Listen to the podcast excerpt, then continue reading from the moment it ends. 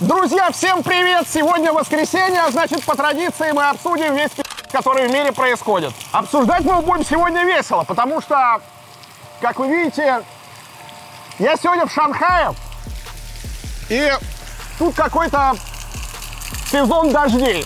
Поэтому, если меня не убьет молния и хоть как-то запишется звук с промокшего микрофона, то несколько часов пройдут невероятно. Я прям вам завидую, потому что смотреть на шоу вот этих вот мокрых маек, это хорошо. Усаживайтесь поудобнее, заваривайте чаек. Несколько часов пройдут невероятно. По традиции вначале хотел поблагодарить всех, кто поддерживает меня, мою команду. Без вашей поддержки не было классного регулярного контента. Если вы до сих пор по какой-то причине еще этого не делаете, ссылочки на Boosty, Patreon э, будут внизу. Еще есть потрясающий канал Варламов Плюс, откуда, например, подписчики могли узнать, что я весь до ниточки промок. Мы начинаем.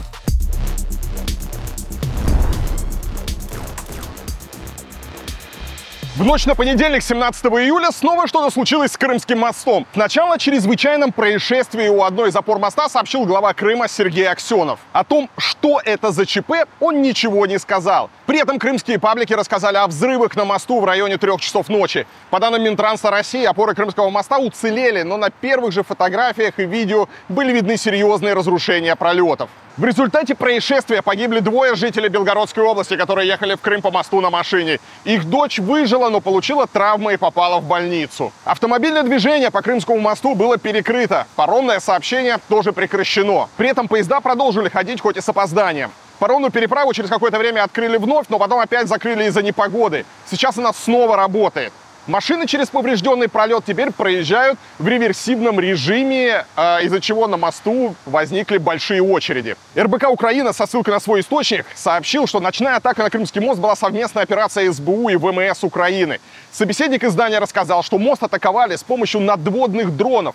Дойти до моста было сложно, но в конце концов это удалось сделать. Телеграм-канал СБУ, как и в прошлый раз, отреагировал на происшествие с Тишком. Представитель СБУ Артем Дегтяренко пообещал, что детали организации Бававны будут раскрыты после победы Украины. А пока сотрудники спецслужб, по его словам, с интересом наблюдают, как один из символов путинского режима в очередной раз не выдержал военной нагрузки. Советник офиса Зеленского Михаил Подоляк назвал Крымский мост незаконной конструкцией, которая используется для доставки российских инструментов массовых убийств. А вот ВСУ заявили, что удар по мосту может быть провокацией России. Спикер оперативного командования «Юг» Наталья Гуменюк обратила внимание на количество российских военных кораблей в районе Крыма и на то, что взрывы прогремели в тот день, когда истекал срок зерновой сделки. Но в России ей почему-то не поверили. НАК обвинил Украину в террористической атаке на Крымский мост. По его версии, эту атаку совершили два надводных беспилотника. Следственный комитет в связи с повреждением моста возбудил уголовное дело о теракте. О терроризме говорила и представитель российского МИДа Мария Захарова. По ее словам, мост взорвал киевский режим, а руководят им, конечно же, проклятые англосаксы. Ну, кто еще во всем виноват? Сегодняшняя атака на Крымский мост совершена киевским режимом. Этот режим является террористическим и имеет все признаки международной организованной преступной группировки. США и Британия осуществляют руководство террористической, а государственной структурой. Стрелков Гиркин вспомнил свое предсказание после предыдущего взрыва на Крымском мосту и пообещал, что украинцы будут бить еще больше, дальше и сильнее. Заодно он назвал Путина и его окружение изумительными придурками и пришел к выводу, что в войне надо побеждать. Как именно надо побеждать, он, впрочем, не уточнил. Сенатор от Крыма Ольга Кавитиди особенно негодовала, поскольку атака на Крымский мост была предпринята 17 июля в день расстрела царской семьи. Как связаны эти два события, она объяснять не стала. Вообще-то 17 июля куда более важная годовщина. Ровно год назад Медведев встречался с ветеранами в Волгограде и торжественно клялся устроить Украине судный день, если та нападет на Крым. Отдельные экзальтированные кровавые клоуны, которые там э, выскакивают периодически с какими-то заявлениями, еще и э, пытаются угрожать нам, имея в виду нападение на Крым и так далее. В случае, если что-то подобное произойдет, для них всех там одномоментно наступит судный день. Очень быстрый и тяжелый. С тех пор, как вы знаете, случился удар по военному аэродрому Саки, первый взрыв на Крымском мосту, и теперь вот вторая атака. А судный день для Украины так и не наступил. Видимо, красные линии действительно превратились... Э, помните, Пригожин говорил про коричневые черкаши. Красные линии, у нас, похоже, красная краска кончилась.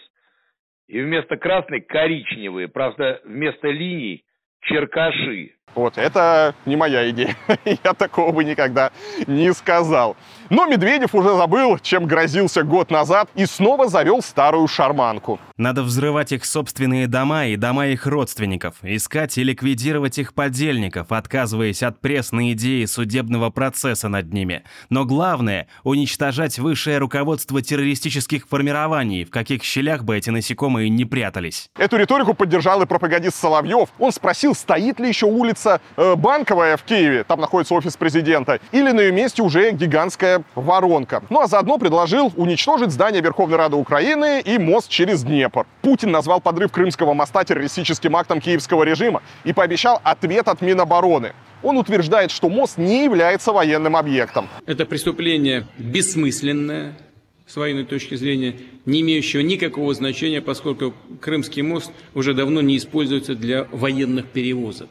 И жестокое, поскольку пострадали, погибли ни в чем не повинные гражданские лица. Ответ со стороны России, конечно, будет. Министерство обороны готовит соответствующее предложение. Кстати, Путина в этом вопросе поддержал ООН. Представитель Генсека Стефан Дюжарик решил напомнить всем сторонам, что гражданские лица и гражданская инфраструктура должны быть защищены. Здесь, конечно, самое время напомнить ООН, что именно по Крымскому мосту Россия в том числе перебрасывает э, в Крым э, войска. Есть много видео, как там идет э, военная техника. Э, потом эти войска атаковали Херсонскую, Запорожскую область там и так далее. Поэтому Украина считает мост э, военным объектом и вполне легитимной для себя целью. В этом плане, конечно, реакция ООН немножечко странная. Если вы используете гражданскую инфраструктуру как военный объект, то чему тогда удивляться, что по нему наносят удары. Итак, что мы вообще будем делать с этим мостом и что происходит, а самое главное, что дальше будет происходить. Во-первых, самое важное, что здесь, наверное, надо понимать, Украина много раз э, говорила, что Крымский мост для них считается легитимной целью, и они будут наносить удары, как только до этого моста смогут дотянуться.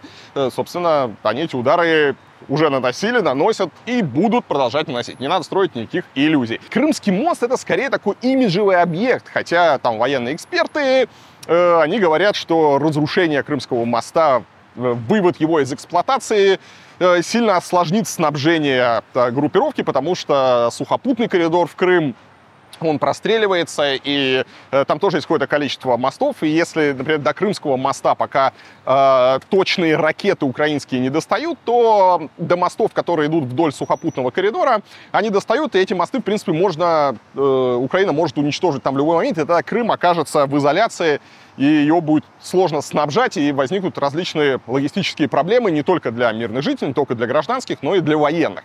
Вообще, э, опять же, если говорить про то, что Украина собирается Крым возвращать, э, навряд ли они будут его возвращать штурмом, опять же, как мы знаем из многочисленных данных там, иностранных разведок, Крым очень неплохо защищен, там какие-то огромные минные поля, ну и вообще штурмовать фактически остров э, крайне проблематично, надо пройти через там э, несколько линий обороны, а это э, чревато большими потерями как в технике, так и в живой силе. Поэтому если Украина планирует возвращать контроль над Крымом, то, скорее всего, это будет сделано по херсонскому варианту, когда просто э, блокировали российскую группировку, нарушили снабжение, опять же, уничтожив там мост. Помните, да, был мост. Э, в Херсоне, которые уничтожили. После этого российские войска были вынуждены отступить. Возможно, какие-то подобные планы э, есть и в отношении Крыма, хотя до уничтожения Крымского моста еще далеко. Мост, надо понимать, достаточно э, крепкий. Но сейчас удары, которые по нему наносятся, они в первую очередь имиджевые, потому что, опять же, Крымский мост и Крым — это, наверное, один из самых ярких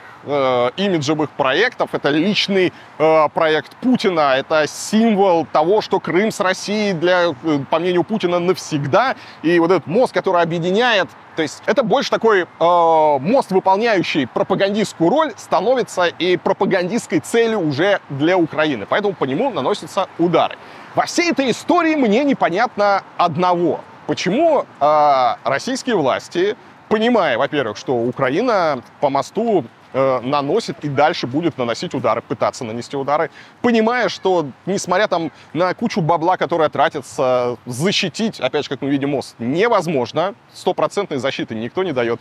Почему э, по мосту не ограничено движение там гражданских машин, почему как-то не э, ограничили поток туристов, то есть э, Почему про людей, как обычно, у нас никто не думает? Нет никаких ни предупреждений, ничего. Мне все это видеть очень странно. Очень странно. Там ходят пассажирские поезда. Опять же, в любой момент, э, ну хорошо, сейчас эти украинские дроны, они не повредили опоры, они там как-то взорвались, повредили пролеты и э, повредили пролеты автомобильной части. Рядом есть нитка железнодорожная. Но ведь завтра эти дроны могут взорваться уже Э, под железнодорожной частью моста и повредить железнодорожную часть. И что тогда будет происходить? Там может ехать пассажирский состав, не грузовой, и пострадает огромное количество людей. И очень странно, что во всей этой истории власти не предпринимают никаких действий по э, спасению, сохранению и предупреждению трагедий с гражданскими лицами.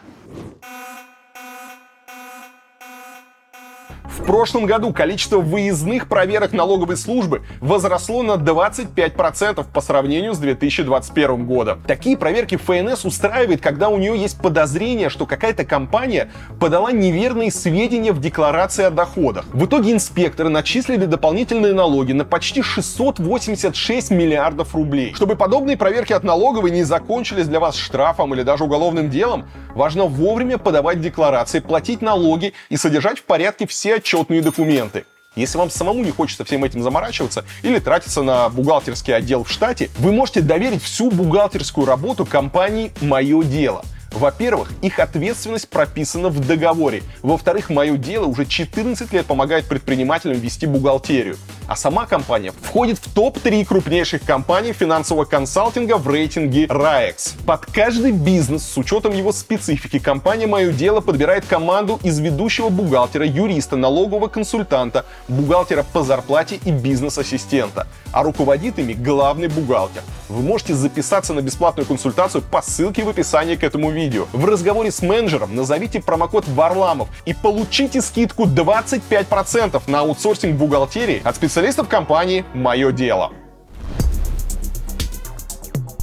Ну и в ответ на взрывы на Крымском мосту Россия две ночи подряд наносила удары по Одессе, Николаеву, Харькову и другим городам. В Николаеве был прилет по нефтебазе в районе порта, где произошел пожар. В Одессе целью тоже стала портовая инфраструктура, э, включая зерновой и нефтяной терминалы. Кроме того, были повреждены склады с табачными изделиями, фейерверками и жилые дома. Пострадали как минимум 12 мирных жителей. Министерство обороны России назвало эту серию атак групповым ударом возмездия. Ведомство утверждает, что ракеты попали попали по судоремонтному заводу в Одессе. Там якобы собирают водные дроны, с помощью которых украинцы и нанесли удар по Крымскому мосту. К слову, Россия атаковала порты Одессы и Николаева сразу после того, как вышла из зерновой сделки. Более того, Минобороны России угрожает бомбить все корабли, направляющиеся в эти порты по Черному морю, а страны, под флагами которых эти суда ходят, обещают считать участниками войны на стороне Украины. И не успели Z-патриоты возбудиться, как прилетела ответочка, только не очень понятно от кого. На полигоне в Кировском районе Крыма в ночь на 19 июля внезапно начался пожар. На складе начали взрываться боеприпасы, снаряды детонировали весь день. Чиновники решили эвакуировать из близлежащих сел больше двух тысяч человек и перекрыли федеральную трассу Таврида. Местные жители говорят, что перед возгоранием слышали несколько взрывов. Официально никто из российских чиновников это не подтвердил. С украинской стороны тоже никто не взял на себя ответственность за происшедшее на полигоне. При этом спикер воздушных сил Украины Юрий Игнат напомнил, что у Киева уже есть средства, способные достать до объектов в Крыму. Например, те же ракеты Storm Shadow или Harm. Ранее российские политики и пропагандисты неоднократно пугали Украину ударами по центрам принятия решений в случае, если она применит западное оружие для уничтожения военных объектов в Крыму. Ну, э, судя по всему, эти ракеты уже как-то применяются. Посмотрим, что будет дальше. Мне кажется, что если бы Россия могла нанести удары по центрам принятия решений, то давно бы уже нанесла. Видимо, что-то не получается. Ну а что там, кстати, с Крымским мостом? А его повреждения в этот раз оказались, похоже, еще серьезнее, чем в прошлый раз. Хотя первые оценки были противоположными. Вице-премьер России Марат Хуснулин доложил Путину, что полностью э, движение по мосту восстановят только к 1 ноября. Потому что в процессе работ придется построить временный мост длиной 250 метров, с которого будут ремонтировать основной. В результате теракта одно пролетное строение второй части по направлению в Тамань разрушено полностью, не подлежит восстановлению. Еще один пролет со второй стороны в направлении Керчь поврежден. Произошло осевое смещение на 70-80 сантиметров, но в целом он находится на опоре. Предварительно планируем восстановить двустороннее движение по одной стороне к 15 сентября, а второе движение по второй стороне к 1 ноября. Предварительно понимаем, что придется 250 метров квадратных, 250 метров погонных построить временный мост, который будем проводить работы. Позже Хусулин добавил, что восстановление Крымского моста обойдется России в сумму от 1 миллиарда до миллиарда и 300 миллионов рублей. Сумма, кстати, небольшая. Еще год назад украинский Форд подсчитал, что Россия тратит на войну примерно 400 миллионов долларов в день. По нынешнему курсу это 36,5 миллиардов рублей. То есть, чтобы разорить Россию, ВСУ должна попадать по Крымскому мосту как минимум 36 раз в сутки и всегда с разрушительными последствиями. Правда, при подсчете этой суммы учитывались а, еще и потери. Какие Россия сейчас несет потери, например, в авиации и технике, мы достоверно не знаем. Ну а тем водителям, кто не хочет ждать ноября или стоять в очереди, власти предложили добираться до Крыма э, в обратную сторону по прифронтовой дороге, то есть по югу Херсонской, Запорожской областей и ДНР. Сенатор от Крыма Цеков, который еще месяц назад утверждал, что полуостров надежно защищен от ВСУ, заявил, что дорога эта абсолютно нормальная. Правда, э, по его словам, террористы будут пытаться и там что-то устроить. Под террористами он, видимо, имеет в виду украинских военных. Власти захваченных российской армией регионов уже пообещали временно отменить комендантский час, чтобы э, по этой самой нормальной дороге можно было ездить и днем, и ночью. Тот факт, что только за последний месяц эту дорогу обстреливали 22 раза, как почитала Верска, никого не смущает. При этом бывший деятель так называемой Новороссии Олег Царев заявил, что ни одного обстрела этой дороги не было и даже опубликовал инструкцию для проезда по этим территориям. В ней он советует, например, запастись водой и наличкой, загрузить офлайн карты останавливаться э, только в городах и на заправках, подчиняться российским военным и пропускать любую технику с маркировкой Z и V, ну и не ездить желательно ночью. Кстати, полисы страхования э, на этих территориях почему-то не работают. Короче, не дорога, а сплошное удовольствие. Ну и здесь мы опять возвращаемся к вопросам безопасности и отношению там к людям. Э, окей, э, вы советуете людям ехать по дороге, которая находится на территориях, где военное положение, где идет война. Ну, то есть это же э, просто какой-то какой-то То есть людей используют как живой щит. Видимо, э, что когда будут какие-нибудь обстрелы, я не знаю, э, мостов там э, на вот этом сухопутном коридоре, так называемом, в Крым, или какие-то обстрелы или атаки на эту дорогу, там пострадают гражданские, и начнется вот опять этот э, виск и верещание, что посмотрите, украинцы бьют там по гражданским, это же просто дорога, по ней просто кто-то ездит. То, что дорога находится э, прямо недалеко от линии фронта, э, то, что она подвергается обстрелам, и территории вокруг этой дороги подвергаются обстрелам, там война идет, там погибают люди. Если честно, у меня просто в голове не укладывается э, весь этот который происходит, и как можно советовать людям ехать по этой дороге. Отдельно я, конечно, не понимаю тех, кто сейчас вообще едет в Крым отдыхать. С каким атрофированным чувством э, самосохранения нужно быть, чтобы брать детей, грузить их в машину, ехать отдыхать в Крым, еще раз, во время войны. Во время войны э, передвигаться по объектам, которые Украина заявила как цели для удара. Это же не шутки, ребят, вы чего вообще? Ну, то есть, что происходит? Толпы людей едут Крым поесть кукурузу и полежать на пляже. То, что вот сейчас во время удара э, погибло два человека. Ну, конечно, это ужасно, то, что погибло два человека, ничего из хорошего нет.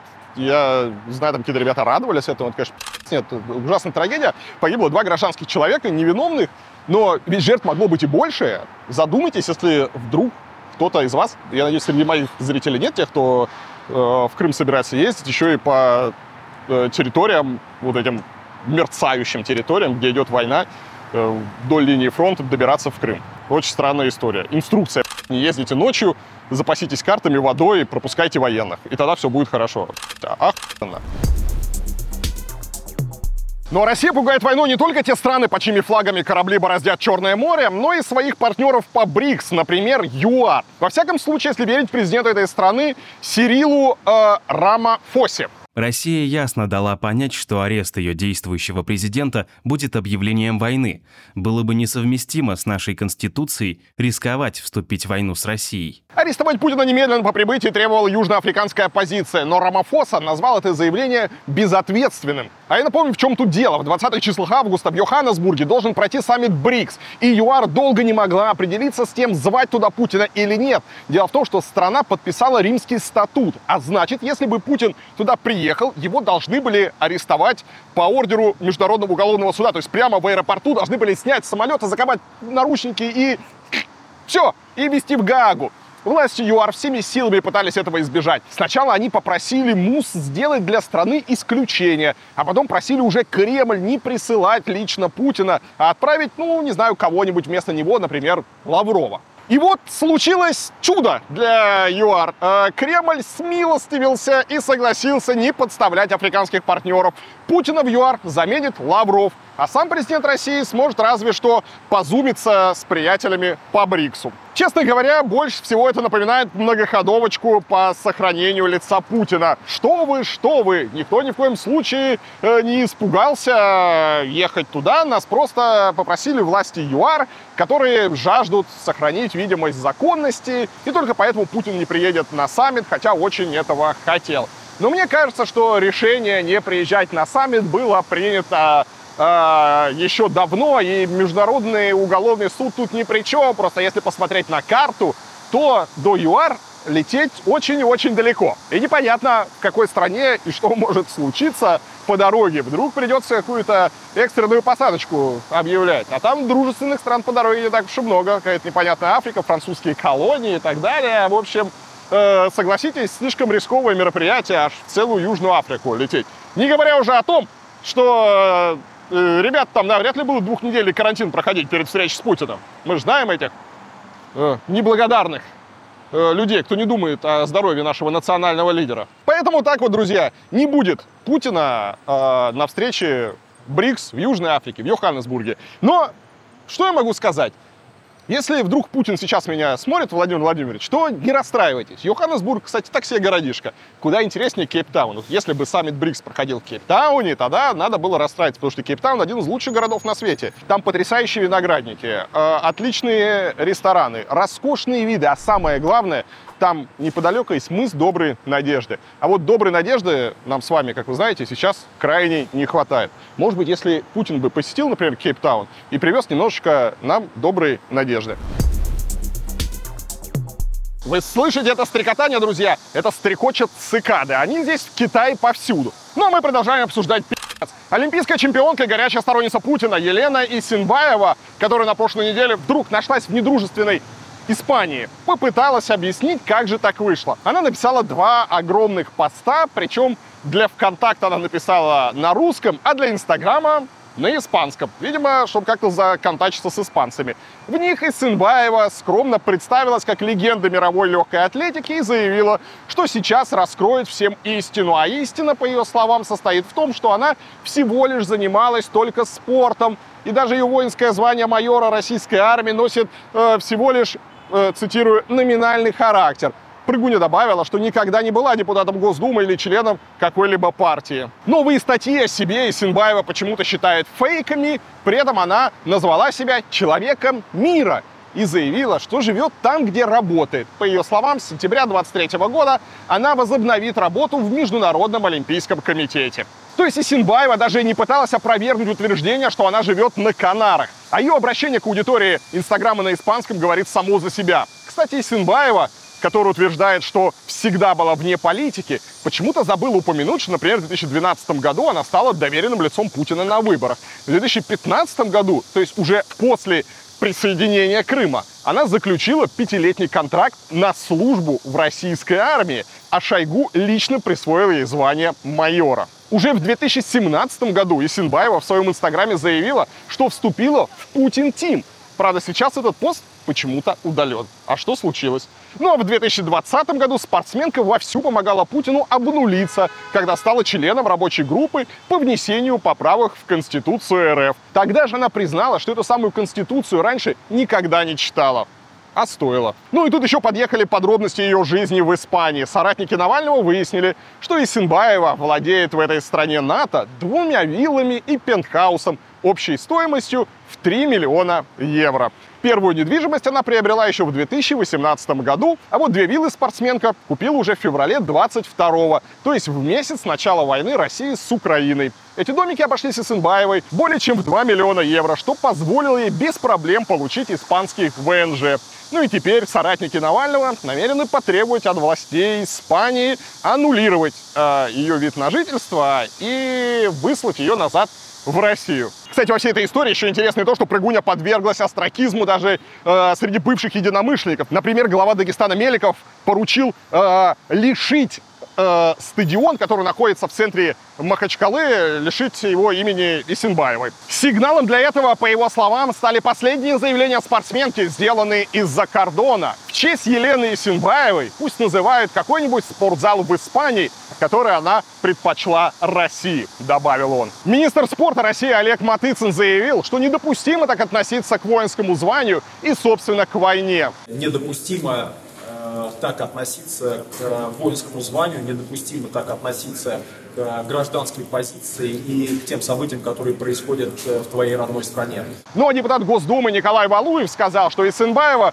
уже свое отпрыгала. В интервью газете «Ру» он напомнил, что спортсменка действительно была связана с российской армией, Поэтому сегодняшнее ее заявление – это абсолютная неправда. Ну и самое смешное, что на эту тему было в интернете, это различные мемы только про Шойгу, да, как Исенбаева, стоя в форме военной, говорит, что это просто формальность, я и в армии никогда не служил, я вообще просто надел, это какой-то был маскарад, я, ребята, ни при чем, я человек мира.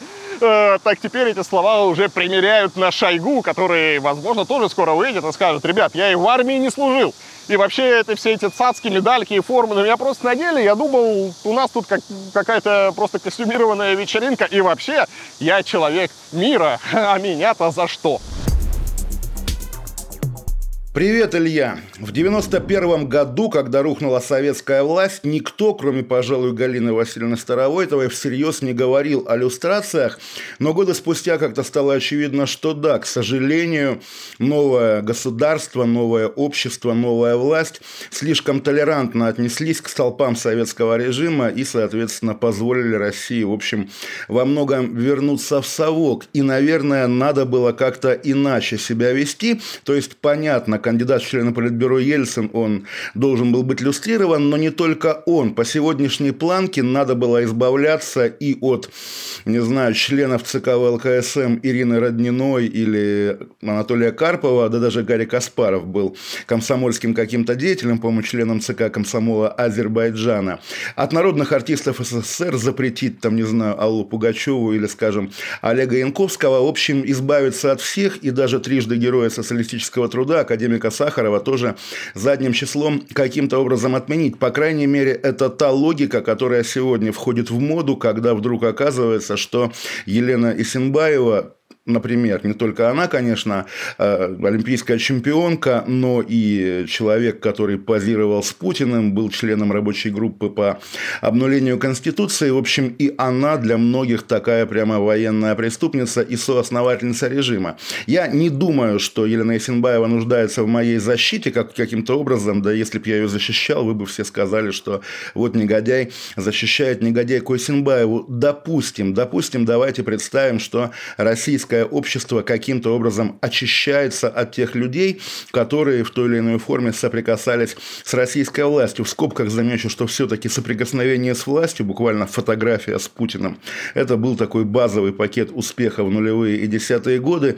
И действительно представить Россию без спортсменов, артистов, каких-то деятелей искусства, которые запятнали себя сотрудничеством, сотрудничеством с властью, можно, но тогда кто останется? Максим Покровский, да и он ведь в свое время время успел каким-то образом повыступать на лоялистских концертах, да, например, на пресловутом концерте «Шашлык Лайв» в 2019 году.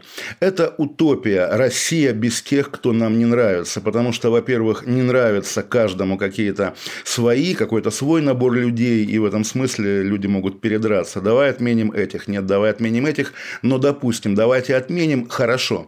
В нынешней логике, вот в этой логике про Исенбаеву, человек, который перестал да, желать ассоциироваться с российской властью и предпочел тихую жизнь на Тенерифе, уехал, замолчал, не делает заявлений. Хорошо, давайте докопаемся до него, чтобы что? Чтобы Елена Ясенбаева была вынуждена вернуться в Россию и жила в ней, либо агитируя опять за Владимира Путина, нет, ты не будешь жить на Тенерифе, ты должна агитировать за Путина, либо, соответственно, собирала плевки, э, побиение камнями и вспоминала в слезах о том, как когда-то она била олимпийские рекорды. И так плохо, и так плохо. И в целом, наверное, это может быть примитивная формула, она лучше всего описывает э, возможные перспективы да, всего, что скопилось сегодня в России. К сожалению, Россия в нынешнем состоянии, Россия после 24 февраля не располагает к тому, чтобы как-то выстраивать позитивный образ будущего.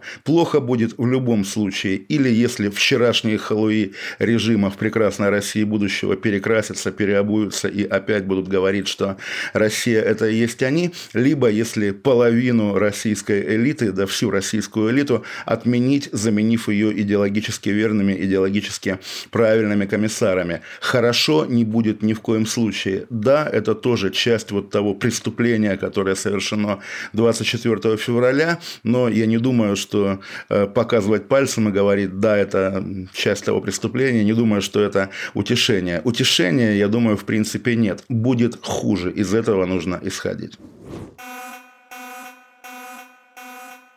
Друзья, надеюсь, вы все помните, что в светлое будущее с дивана не попасть. В светлое будущее можно только прибежать. Но я хорошо помню себя, как я долго пытался начать бегать. Поэтому понимаю, что у вас, возможно, просто не хватает мотивации, ну или компании для бега и я решил помочь вам убить сразу двух зайцев. Встречайте, мотивирующий вязаный Варламов. Надеюсь, вы тоже сейчас где-то бежите, а не лежите на диване, потому что бежать это лучше, чем лежать.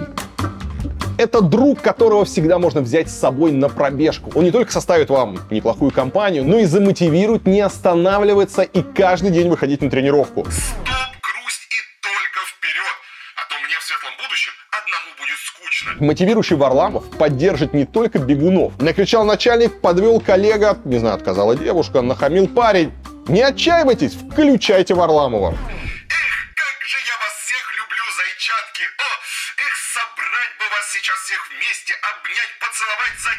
В общем, друзья, я вас всех очень люблю и хочу, чтобы вы могли это услышать в нужную минуту. Так что заказывайте новые игрушки и не хандрите.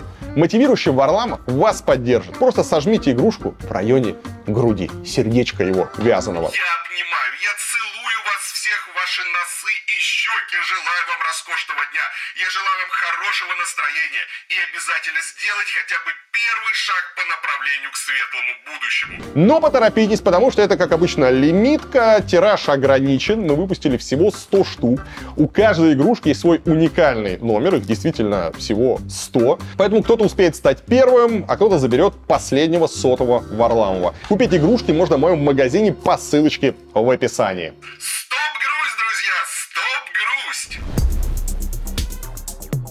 Ну а для тех спортсменов, кто еще не завершил карьеру, Госдума готовит приятный сюрприз. Депутаты хотят заставить их платить компенсацию при смене спортивного гражданства. Условно, если тренеры воспитали тебя как спортсмена в России, и ты решил э, выступать, например, за сборную Франции, ты должен будешь заплатить штраф любимой родине. Видимо, имеется в виду, что деньги будут поступать конкретно спортивной федерации в зависимости от вида спорта, в который соревнуется россиянин. Но пока из законопроекта это не очень понятно. При этом от выплаты компенсации предлагается освободить тех, кто не претендовал на место в сборной России и тех, кто сам платил за свое обучение. Кажется, дождь начинается. И вот это будет очень интересный пункт, потому что в России родители всегда платят за подготовку своих детей. Бесплатными могут быть разве что какие-то любительские секции при обычных, а не спортивных школах, и то там, скорее всего, родители заставят скинуться на мячи, волейбольные сетки, шахматные доски, ремонт, ну и так далее. Может быть, и речь идет о компенсации за подготовку уже взрослого спортсмена, но это пока никто не прояснил. Почему вообще появился такой законопроект, вполне понятно. Как подсчитал Холод, с начала войны более 200 российских спортсменов сменили спортивное гражданство. Причем в основном это шахматисты, сразу 141 человек. Теперь экс-россияне выступают за Израиль, Сербию, Германию, Францию, Польшу, Казахстан, Армению, Британию и другие страны. Э, и в этой ситуации, конечно, спортсменов можно понять, потому что Э, я уже много раз рассказывал, что когда против спортсменов начали вводить санкции, это самый пи***ц. Если, ну, э, санкции против там обычного человека, они еще как-то оставляют ему возможность там э, жить и заниматься каким-то делом, то у спортсмена все гораздо сложнее, потому что вот этот звездный час спортсмена, время, когда он может выступать, когда он находится на пике своей формы, это очень небольшое время, буквально несколько лет, да, и вот представьте, с детства вы готовите там своего ребенка, он там с пяти лет ходит в всякие секции, гробит себе здоровье, не посещает школу, да, то есть он просто Э, всю свою жизнь э, ставит на то, чтобы ей там 18 лет э, пойти там попрыгать на льду в коньках или пойти там, не знаю, играть в футбол, волейбол, что бы то ни было, и добиться какого-то успеха. Без участия в международных соревнованиях, без участия в большом спорте успехов добиться невозможно. То есть, когда против российских спортсменов ввели санкции, исключили их из различных соревнований, буквально их жизни слили, выкинули на помойку. И понятно, что какие бы патриоты спортсмены не были, когда, опять же, на кону стоит твоя жизнь, э, дело всей твоей жизни, логично, что они ищут хоть какие-то лазейки, чтобы эти ограничения отойти и менять спортивное гражданство. Ну а Родина, вместо того, чтобы помочь им как-нибудь, э, будет теперь брать с них баблишко. Посмотрим, что из этого получится. Ну а тем временем футбольные клубы Крыма впервые с 2014 года сыграли в чемпионате России. В июне Севастополь и Рубин из Ялты прошли аттестацию НФЛ и теперь выступают во второй лиге.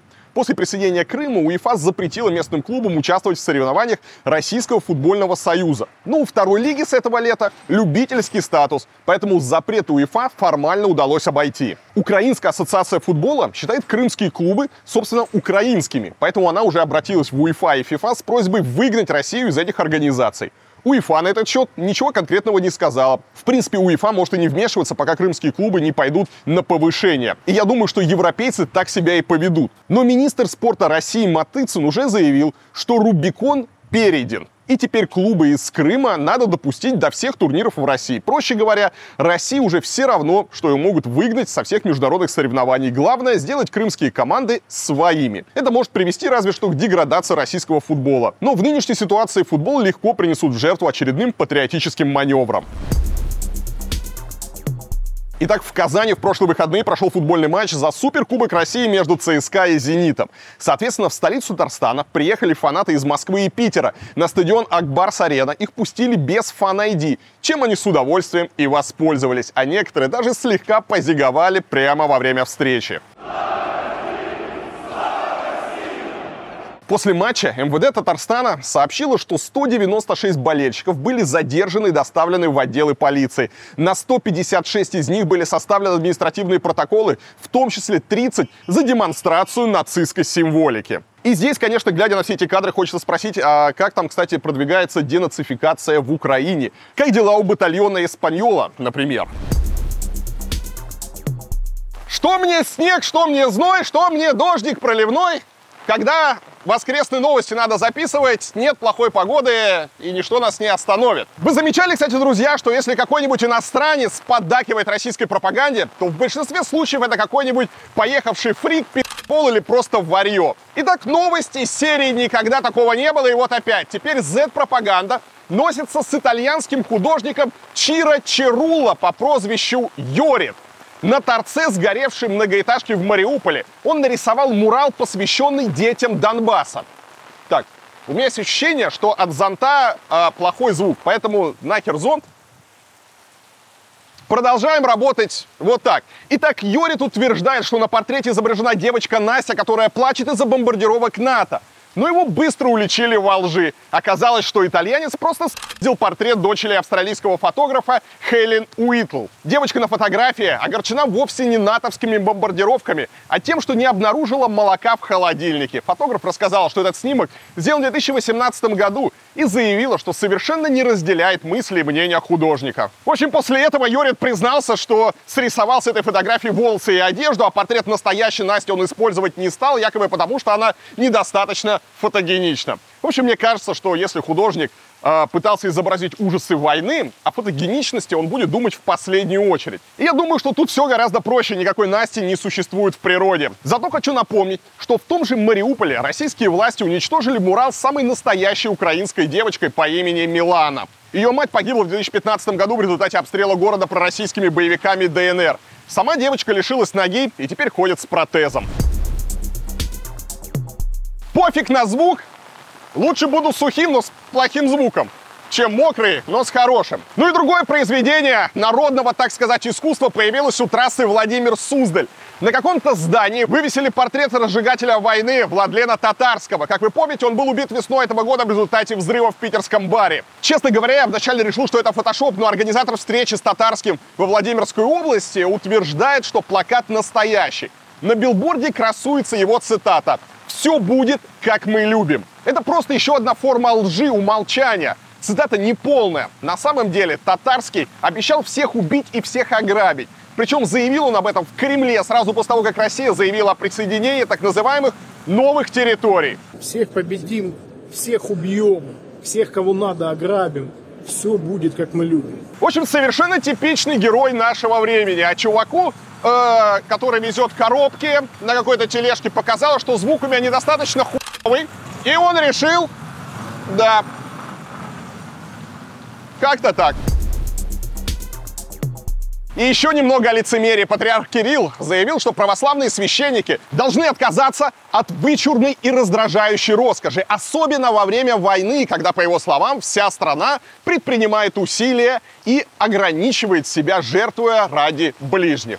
Священнослужитель вполне вправе обустраивать свой дом достойным образом – Однако это не должно превращаться в образ жизни, по материальному уровню демонстративно контрастирующий с образом жизни паствы. В общем, вы поняли, по версии главы РПЦ, попы должны вести себя поскромнее. И тут самое время напомнить о скромности самого патриарха Кирилла. В 2020 году одно СМИ, которое теперь, конечно же, признано нежелательным в России, нашло у владыки его родственников недвижимость в Москве и Петербурге на 225 миллионов рублей. За самим патриархом числилась квартира в знаменитом доме на набережной площадью 145 квадратных метров и стоимостью примерно 70 миллионов рублей. Годом ранее The Bell писал, что специально для патриарха Кирилла в городе Пушкин под Петербургом строят умную резиденцию за 2,8 миллиарда рублей. Ну и здесь, конечно, нужно напомнить, что передвигается патриарх Кирилл почти всегда на бизнес-джетах. За исключением, конечно, тех случаев, когда он плавает на роскошной яхте «Паллада».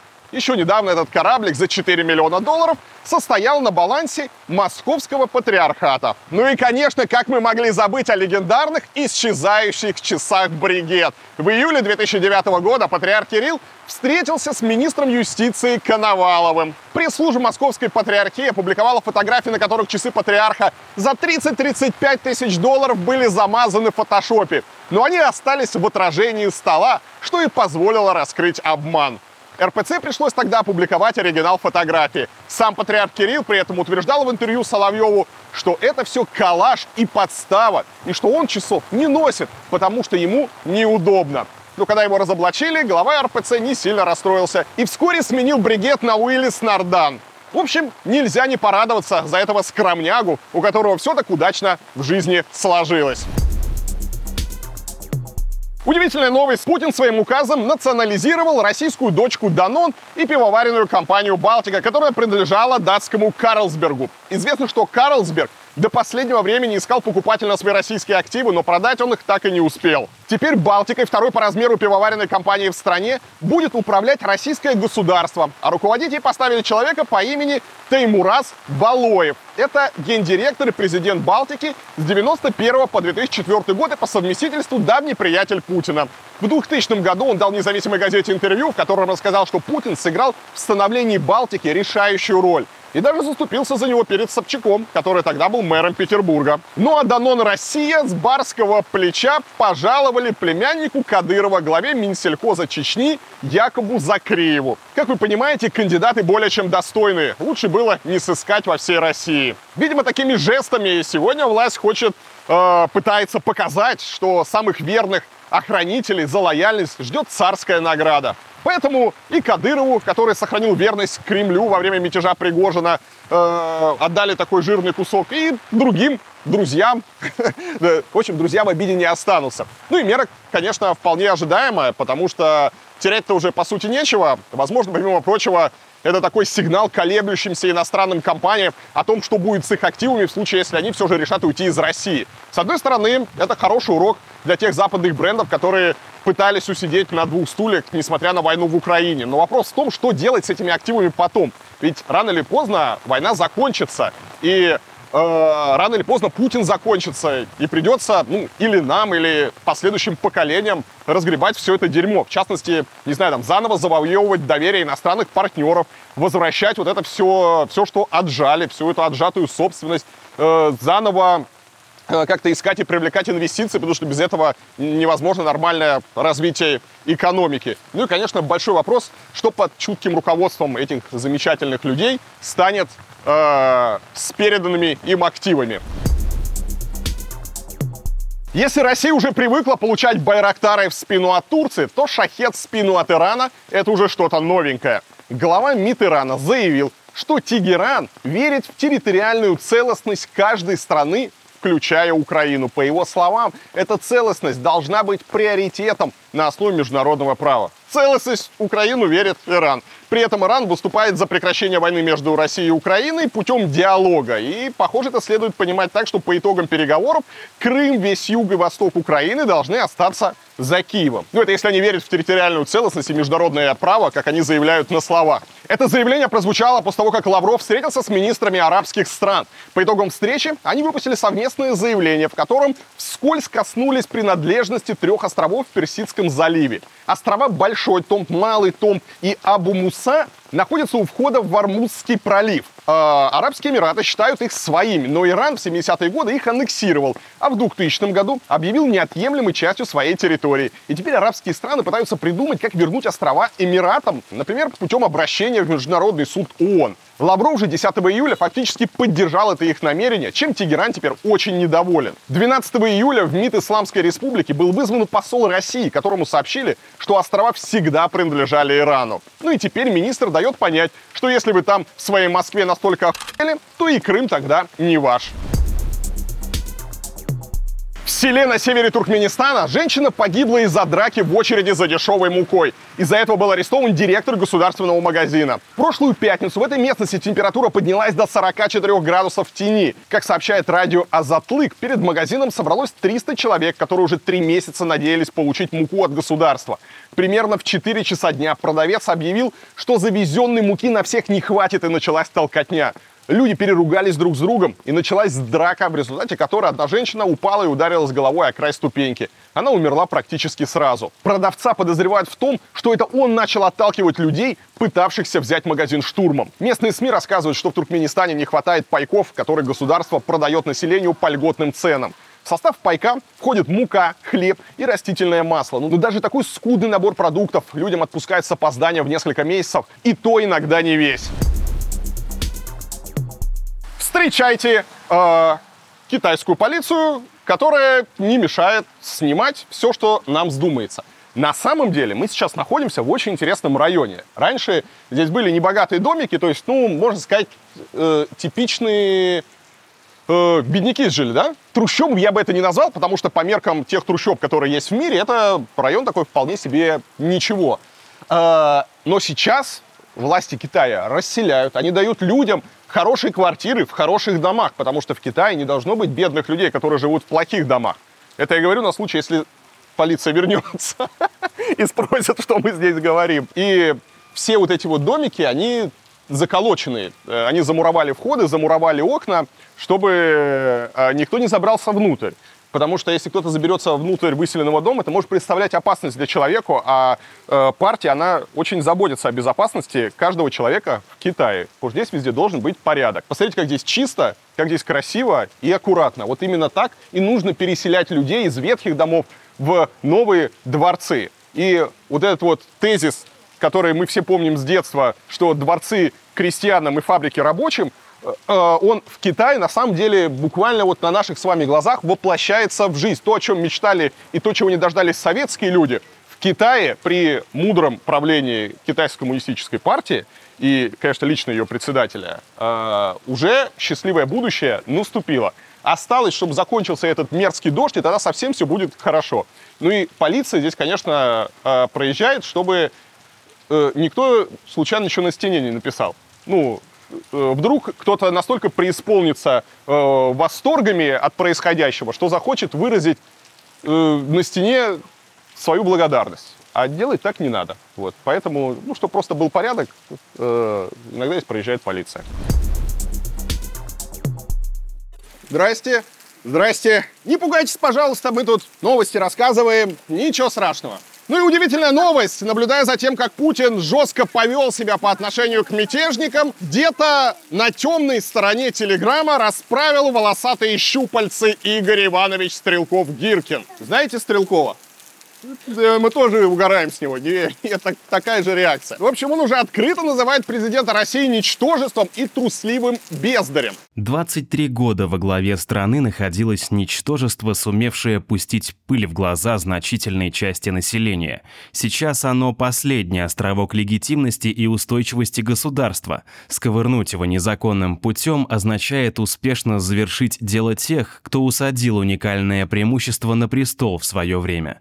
Но еще шесть лет у власти этого трусливого бездря страна не выдержит. В общем, получается, Стрелков выступает одновременно и против Путина, и против любых попыток мятежа, потому что Путин вроде как сидит в Кремле законно. И остается только ныть, а эту стратегию, как вы знаете, Стрелков избрал уже давно. Ну и в тот же день на его соратника, полковника Квачкова, составили протокол о дискредитации армии. Как и Гиркин, он активно критиковал ход войны в Украине и даже сравнивал Путина с крысой. Квачков сравнивал. Между прочим, до демарша Пригожина Квачков чуть было э, был вообще не единственным гражданином России с уголовкой за вооруженный мятеж.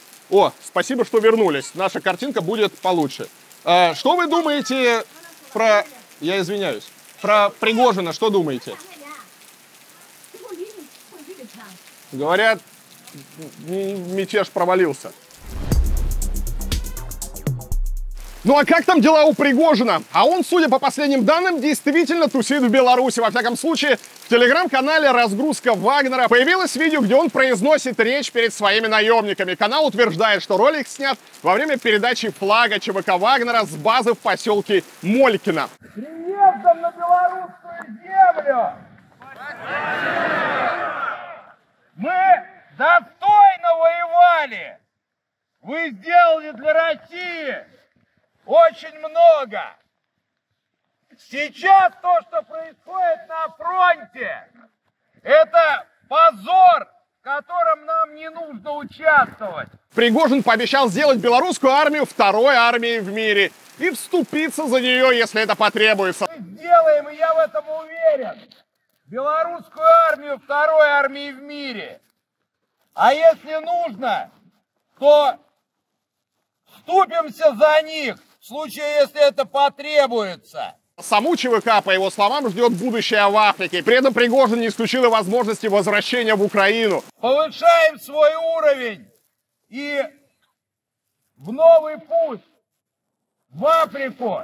И, возможно, вернемся на СВО в тот момент, когда будем уверены, что нам, нас не заставят посрамить самих себя и наш опыт.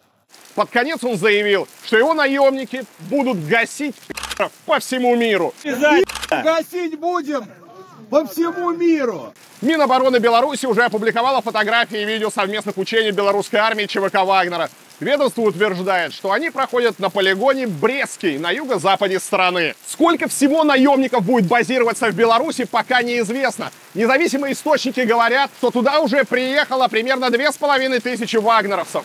Член Совета командиров ЧВК с позывным «Маркс» утверждает, что в Беларусь отправится до 10 тысяч бойцов компании. Он раскрыл другие любопытные цифры. По словам этого Маркса, всего на войне с Украиной побывали 78 тысяч наемников ЧВК «Вагнера». Из них 49 тысяч бывшие зэки. На момент взятия Бахмута 20 мая было убито 22 тысячи вагнеровцев. 40 тысяч получили ранения. Таким образом, Маркс опроверг информацию депутата Госдумы Шаманова, который заявил, будто 33 тысячи бывших бойцов ЧВК уже заключили контракты с Минобороны. Американский актер Джордж Клуни призвал страны Запада создать коалицию, способную уничтожить бизнес-империю ЧВК Вагнера. Об этом написал в колонке для Economist. Дело в том, что Клуни основал проект Сентри, в переводе с английского «часовой», который борется со спонсорами вооруженных конфликтов в Африке. А так как вагнерсы в Африке активно присутствуют, актер это действительно волнует. Он назвал российскую ЧВК угрозой для мира во всем мире. По мнению Клуни, США и Европа должны бороться с вагнеровцами так же, как они борются с исламским государством или Аль-Каидой. А заодно расследовать военные преступления наемников и вести санкции против всех, кто сотрудничает с ними в Африке. Честно говоря, все антитеррористические потуги западного мира имеют около нулевой эффект. В Нигерии вечно случается какая-нибудь бойня, в Мали тоже, в Сомали вообще не прекращается война. А из Афганистана борцам с терроризмом вообще пришлось с позором уебывать побыстрее. Так что я очень сомневаюсь, что эта инициатива хоть как-то поможет ослабить вагнеровцев. Короче, мне кажется, пофиг уже, да? Главное, микрофон не залить, на меня уже всем посрать, меня списали. Ну и тем временем Лукашенко за счет замерения Пригожина и его миньонов заработал такую репутацию в глазах некоторых россиян, что теперь они просят его разрулить некоторые проблемы внутри России. Если раньше, вы помните, в провинции был такой модный формат видеообращения к Путину, то теперь новый тренд – обращение к Лукашенко как к посреднику. Например, жители станицы Полтавской в Краснодарском крае пожаловались президенту Беларуси на незаконную мусорную свалку. Батя, помоги! Обращаемся к президенту Беларуси Александру Лукашенко с просьбой помочь нам в разрешении нашей катастрофической ситуации. Наша станица находится возле огромного гигантского полигона, на котором выявлены нарушения. Эти нарушения являются неустранимыми. Фильтрат стекает в оросительные каналы. Они рассказали, что мусорный полигон находится посреди рисовых полей, и мусорный фильтрат со свалки стекает прямо в оросительные каналы. То есть зерновые культуры для россиян выращивают прямо на мусоре и помоях. Это нарушает все нормы закона, нарушает здравый смысл. Каким образом получил этот полигон документы, непонятно. Мы два года пишем обращения. Обращения наши не доходят ни в какие инстанции, ни до президента. И мы обращаемся к Александру Григорьевичу с просьбой донести до президента России нашу проблему проблему. Честно говоря, не знаю, чем тут может помочь Лукашенко. Кубань с ее бандитами, судьями и ментами всегда славилась беспределом. И по сравнению с какой-нибудь Кущевкой, тот факт, что российские дети едят помоечный рис, ну, мне кажется, это мелочи, э, на которые всем плевать. Но э, тот факт, что люди призывают Лукашенко на помощь, это выглядит довольно забавно. Вода затекает в рот, и сложно говорить. Ну а что там в самой Беларуси? А там градус безумия ничуть не ниже. Белорусская оппозиция заявила, что с начала войны Россия вывезла в эту страну более двух тысяч украинских детей и собирается отправить туда еще пять с лишним тысяч. Режим Лукашенко уже приступил к их идеологической обработке. К этому подключили, например, сестер Груздевых, а, поп-исполнительниц, которые поддерживают и президента Беларуси, и Россию в войне с Украиной. Вот видео из детского лагеря Дубрава, снятое 7 октября прошлого года. Сестры, выступая перед детьми, желают смерти Байдену и Зеленскому и процветания Путину. И чтобы мы жили в мире, чтобы Байден сдох, Господи, прости меня, чтобы Зеленский тоже, а Путин процветал и взял контроль над всей Украиной. Господи! В этот момент я задумался, как было бы интересно, если бы у придворного шута Лукашенко Григория Озаренко был брат-близнец. Я думаю, меня сейчас молния, потому что Боженька же не знает, что я про Лукашенко говорю не в позитивном контексте. Он же там слышит, и сейчас не хватало нам еще Лукашенко в Китае. Ну а из Европы не уходит аномальная жара. Температурные рекорды бьются один за другим. Синоптики говорят, всему виной тепловой взрыв в пустыне Сахара. Люди, прежде всего в средиземноморских странах, сходят с ума от зноя, потому что прохлада и свежесть не проходят даже ночью. В Испании, Италии, Франции температура днем превышает 40 градусов, а на острове Сардинья уже стремится к 50. Многие спасаются дома с закрытыми шторами под жужжание и капание кондиционеров, а потом ловят сердечный приступ при виде счета за электричество. О том, как с жарой справляются французы, конечно же, расскажет наш корреспондент Вадим. Вадим, нет солнца! Нам нужно солнце! Вадим,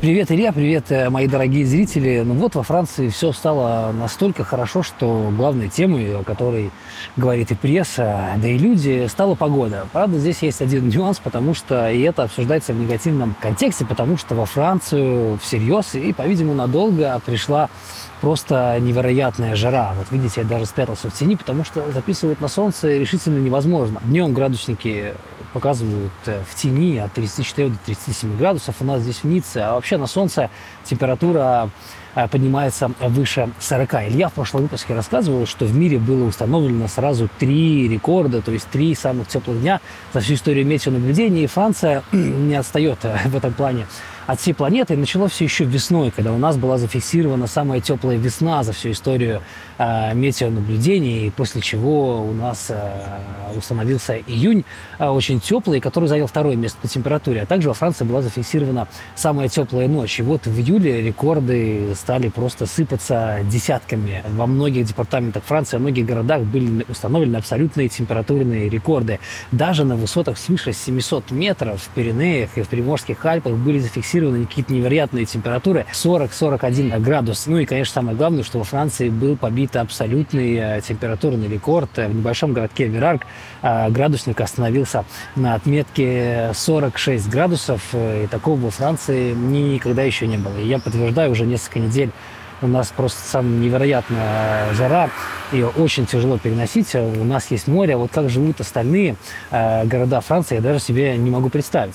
Но, видимо, скоро и море уже не спасет от жары, потому что в Ницце температура у берега прогрелась до 29,2 э, градусов тепла, что тоже стало абсолютным рекордом. Вообще метеорологи говорят, что в выходные будет еще жарче, вода, скорее всего, пробьет в отметку в 30 градусов, чего вообще никогда не случалось э, в Средиземном море. Это, кстати, не очень хорошо для некоторых видов э, морской флоры и фауны. И вообще в 51 регионе Франции введены ограничения на использование воды, потому что, кроме того, что Франция очень жарко, во Франции еще не, не идут дожди, и поэтому это привело а, к большой засухе. Так введены ограничения на поливку собственных огородов, запрещено поливать поля для гольфа и теннисные корты.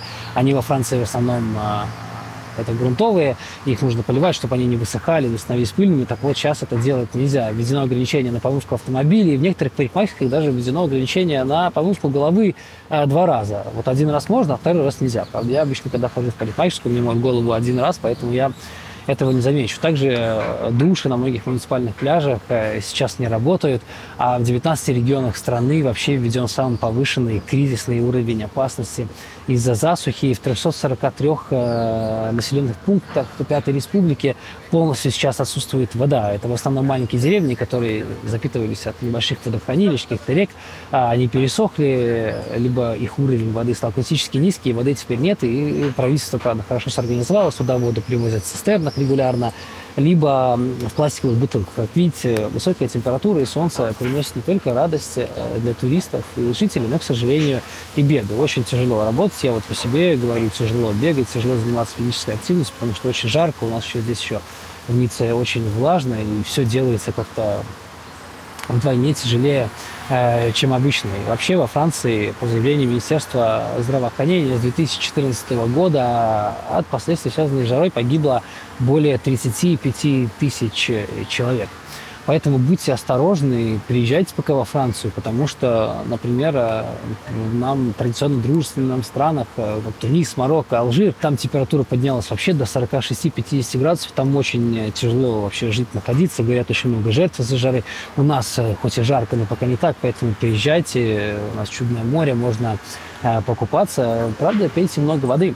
Э, врачи говорят, что это полезно, это нужно, даже когда не очень жарко. Поэтому жду вас всех в гости. Ну и желаю вам хорошей недели, хорошего воскресенья. До новых встреч. Пока-пока. Ну а жара совсем иного толка, а именно политическая накрыла США. Экс-президента Трампа предупредили, что против него выдвинут три обвинения по делу о штурме Капитолия в январе 2021 года и его отказе признать итоги прошлых выборов. Сам Трамп уже заявил, что опасается ареста и назвал происходящее охотой на ведьм. Да, многим россиянам может показаться дикостью, что где-то бывший президент страны может предстать перед судом. Но в странах с развитой и независимой судебной системой такое бывает, когда есть подозрение, что политик нарушил закон. О том, что грозит Трампу, пойдет ли он на следующие выборы и что ждет США в случае его ареста, расскажет великолепный, несравненный Лева из Нью-Йорка. Уверен, что в Нью-Йорке погода получше, чем в Шанхае. Лева, привет, тебе слово. Привет, ютубчик. Сегодня можно без поздравлений, ну, если вам очень хочется, то можно там в комментариях мне что-нибудь хорошее написать. Итак, на этой неделе мы узнали, что против нашего с вами любимчика, бывшего президента Дональда Трампа, вот-вот могут выдвинуть новые уголовные обвинения. Если вы помните, еще полгода назад предъявление уголовных обвинений нынешнему или бывшему президенту была штука беспрецедентная. Но с тех пор, как Трамп получил вот свой первый, первый звоночек а еще весной, кажется, что он пытается собрать такую полную коллекцию – напомню, что весной против него выдвинули обвинения в окружном суде Манхэттена за то, что он неверно как-то записывал э, расходы на адвоката, которые на самом деле оказались взяткой порнозвезде за то, чтобы она помолчала об их прошлых связях. И тут надо сказать, что это, скорее всего, дело можно классифицировать как политическое. В том плане, что если бы подобное сделал кто-то другой, а не Дональд Трамп, этого человека вряд ли бы прокуроры стали мурыжить по такой э, пустячной штуки. Но последующие дела, которые Трампу предъявили и вот собираются предъявить опять, они кажутся куда более серьезными, даже до такой степени, что некоторые из его э, однопартийцев-республиканцев говорят, да, если прокурорам действительно удастся доказать все то, что они пишут в обвинении, то э, проступки Трампа серьезные и какая-нибудь ответственность за них должна быть, несмотря на то, что никто, я думаю, не хочет увидеть, как бывший э, президент отправляется в тюрьму, это уже слишком бы смахивало на какие-то там латиноамериканские страны. Если вы помните, месяц назад, сейчас это кажется очень давно, но это было всего месяц назад, специальный прокурор Джек Смит выдвинул дело против Трампа по вопросам вот всех этих документов, которые были найдены у него в особняке. Кстати, мне одному кажется, что Джек Смит это похоже на такое типичное американское имя, которое мог придумать разве что какой-нибудь ленивый сценарист для кино. Ну, что-то типа Саша Иванов. Нет? Ну, ладно. Так вот, Джек Смит выдвинул это обвинение, э, причем тогда, когда документы впервые, впервые были найдены, было много шума на тему того, что они засекречены, что там какая-то гостайна. Причем защитники Трампа, да и сам он говорили, что, будучи президентом, Трамп мог все это рассекретить, поэтому никаких проблем нету. Но когда обвинение наконец появилось, оказалось, что э, факт гостайны там особо-то и не фигурирует. Трампа обвинили в незаконном удержании документов национальной безопасности. В самой статье про секретность ничего не сказано, хотя, описывая их, действительно прокурор сказал, что эти документы были секретными. Там главная проблема была не в том, что Трамп взял эти документы, а в том, что целый год государство пыталось разными способами э, запросить их назад. И Трамп сначала отказывался их возвращать, какие-то вернул, какие-то не возвращал. Потом они в судебном порядке запросили эти документы. Он опять какие-то вернул, какие-то оставил. В итоге э, Трамп сделал так, что его адвокат э, подписал под присягой, что все документы они уже вернули вернули. А на самом деле, что случилось? Э, оказывается, что Трамп попросил своего сотрудника пойти в кладовку, где лежали документы, и какие-то из них просто вытащить оттуда и унести в другое место, для того, чтобы их не нашел адвокат. И адвокат подписал вот это заявление, будучи в полной уверенности, что действительно все документы были э, возвращены. А на самом деле Трамп и его подставил, и вот сотрудника, который взял и, понимая, что он делает, унес эти секретные документы э, в другое место. Трампа обвиняют в незаконном удержании документов, э, в препятствии следствию и в даче не, неверных показаний. Тут надо сказать, что сторонники Трампа обвиняют тут э, прокуроров в двуличии, говорят, вот секретные документы-то были найдены не только у Трампа, а еще и у Байдена. Кстати, они еще и были найдены у трамповского вице-президента Майка Пенса. Их почему-то никто к уголовной ответственности не привлекает. Но ну, дело в том, что оба эти э, товарища, будучи из абсолютно разных партий, э, абсолютно разных взглядов, они когда узнали, что у них э, случайно сохранились эти документы, они их тут же вернули. А Трампа вот целый год мурыжил, значит, власти. Кстати, по этому делу буквально сегодня мы узнали, что служба слушания назначены на май 2024 года. Это будет уже ближе к окончанию э, гонки праймери среди республиканцев. Скорее всего, результат на тот момент уже будет известен. На этой неделе мы узнали, что против Трампа собираются вроде как выдвинуть еще э, новые обвинения уже по делу э, событий, которые предшествовали знаменитому штурму Капитолия э, 6 января 2021 года. Все, разумеется, помнят вот эти кадры огромной толпы, которая э, штурмовала Капитолий, или, как некоторые скажут, что мирно гуляли там туристы. Ну, не суть.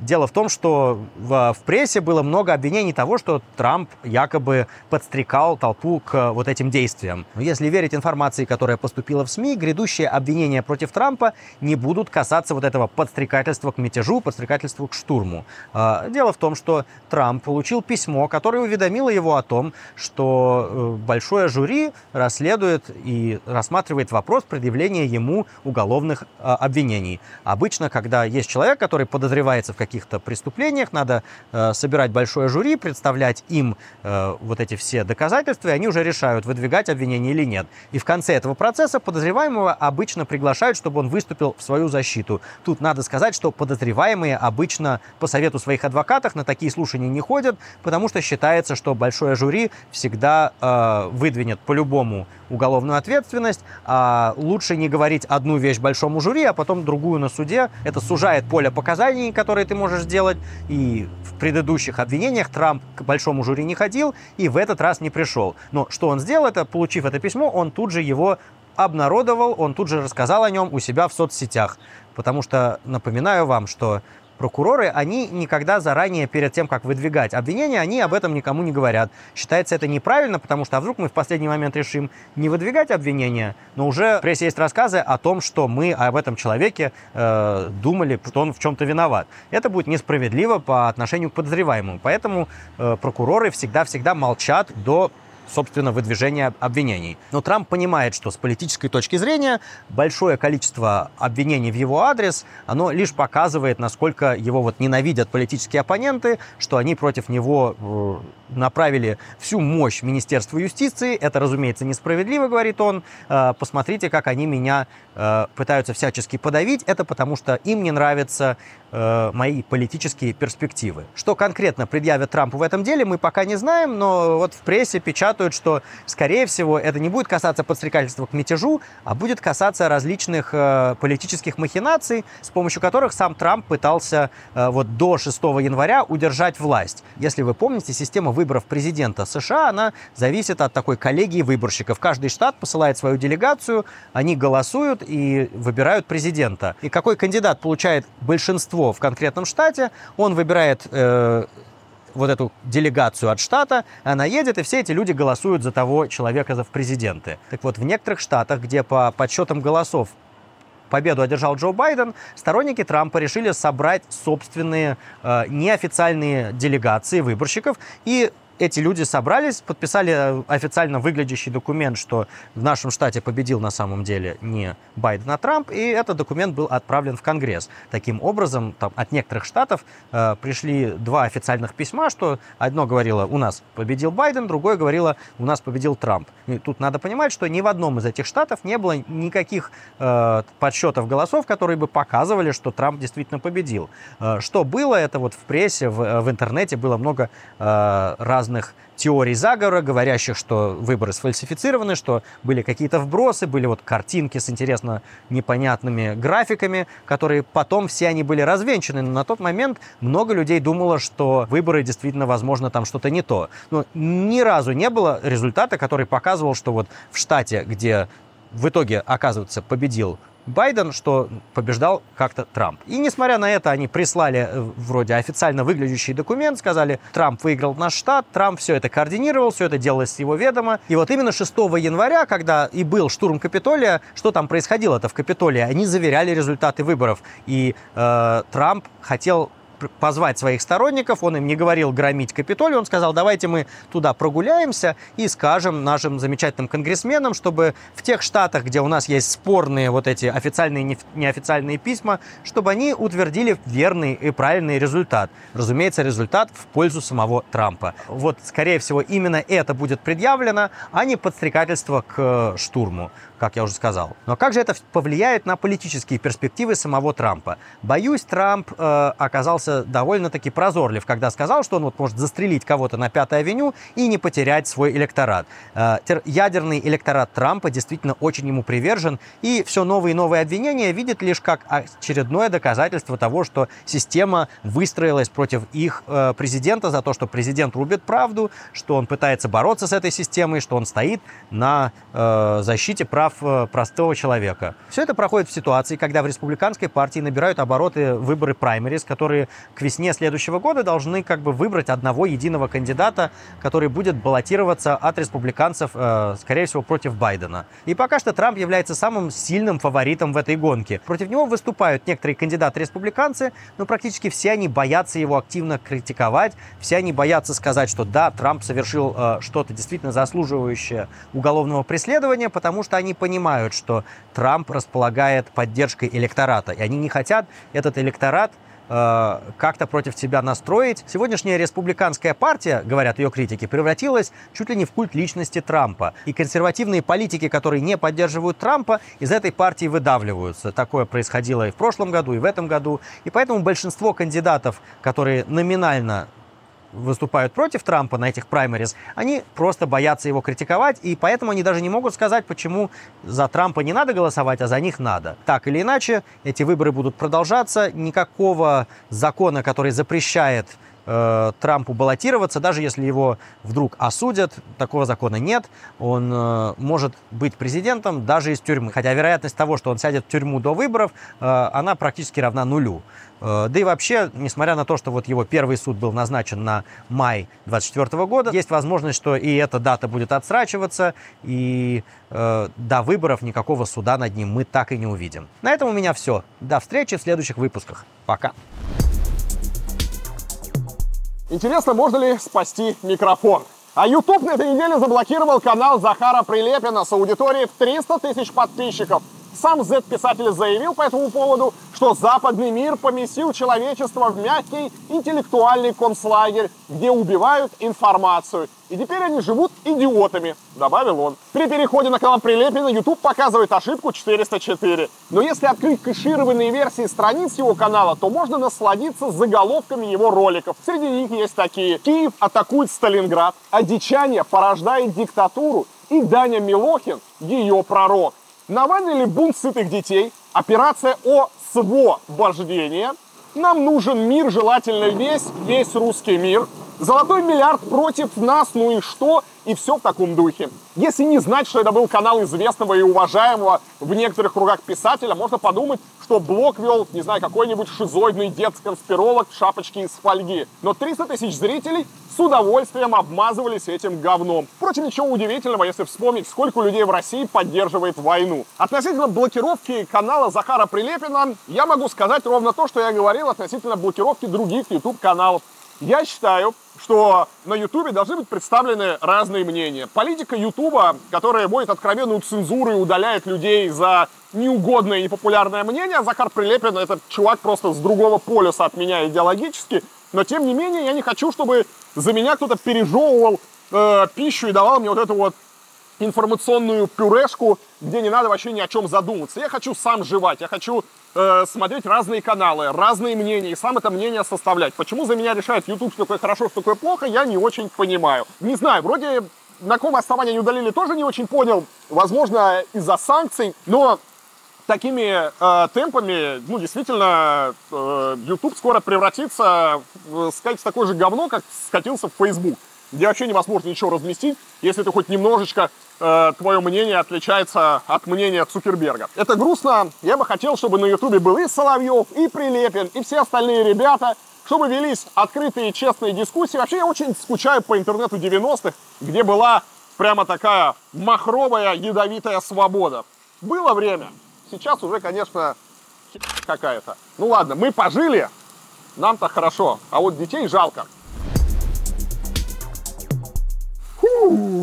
Ну и дождина! Недавно Госдума приняла новый закон об обращении с животными. Помимо того, что он запрещает самовыгул домашних котов и собак, там еще прописано, что власти регионов сами должны решать, как поступать с бездомными животными. Также там было сказано, что калечащие методы отлова запрещены. Но регионы могут выдавать лицензию на убийство самим себе. И не прошло и недели, как в Бурятии предложили усыплять пойманных на улицах собак. Глава региона Алексей Цыденов в интервью «Ведомостям» сказал, что он за эвтаназию животных, так как это, по его мнению, самый гуманный метод. Он объяснил, что в Бурятии существует проблема. Хозяева выпускают своих псов на самовыгул, чтобы они сами добывали себе еду. И так как поживиться на улицах животным особо нечем, они начинают нападать на людей. Поэтому всех собак надо отлавливать и помещать на какой-то срок в приют. А если за это время не найдутся прежние хозяева или новый дом, то животное следует усыпить. Цыденова поняли не все. Единорос Бурматов даже заявил, что с такой логикой мы дойдем до того, что нам еще кого-нибудь будет проще умертвить, чем пожизненно содержать. И, видимо, он имел в виду тяжело больных людей. И глядя на то, как Госдума сейчас пытается закрыть от общественности пациентов ПНИ, в это несложно поверить.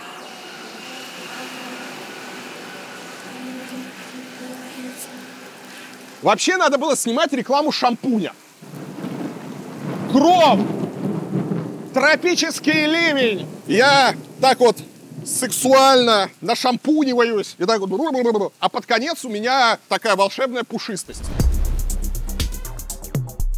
Удивительная история из Тихого океана. Там спасли австралийца и его собаку, которые три месяца дрейфовали в океане после шторма. Итак, Тим Шедок вместе с собакой по кличке Белла отплыл из Мексики во французскую Полинезию еще в апреле. Через несколько недель пути лодка получила серьезные повреждения. Во время шторма после этого моряк и собака э, плавали в открытом океане, ели сырую рыбку и пили дождевую воду. Через два с лишним месяца лодку заметили с вертолета, который сопровождал рыболовецкий траулер. Осмотревший мужчину врач сказал, что он здоров, с собакой тоже все в порядке. Профессор и специалист по выживанию в море из университета Портсмута Майк Типтон назвал эту историю сочетанием удачи и мастерства. Он отметил, что моряк во время дрейфа в океане делал все, чтобы защититься от жары и не получить обезвоживания. Существенное значение имело и то, что австралиец был не один, а с собакой.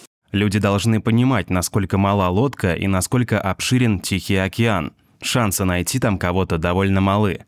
У вас должен быть очень позитивный настрой, чтобы пройти через такое испытание и не сдаться. Есть удивительные исследования на тему, что э, многие люди, которые попали в кораблекрушение, они очень быстро умирали. И когда их находили, ученые не могли понять, специалисты, почему они умерли. То есть у них там еще могли быть запасы еды, запасы воды. То есть смерть не должна была так быстро э, наступить. И в итоге выяснилось, что люди умирали от отчаяния. То есть человек, который теряет надежду, даже несмотря на то, что у него еще есть ресурсы организма, э, чтобы выжить, есть там запасы еды, есть возможность как-то их пополнять, он умирает буквально от отчаяния, э, поняв, что его никто не спасет. Так вот, друзья, не отчаивайтесь, не унывайте, все будет хорошо. Этот дождь уже почти закончился, а значит закончится и весь который нас окружает, и выглянет когда-нибудь солнышко. Не все до этого доживут, но те, кто доживет, э, смогут насладиться. Ты в ЧП. Ребят, это Андрей. Э, Андрей оператор в Шанхае. Благодаря э, Андрею камера сухая, а я мокрый. Э, и у Андрея есть новость. Что у тебя дома? Тебе надо вот сюда говорить.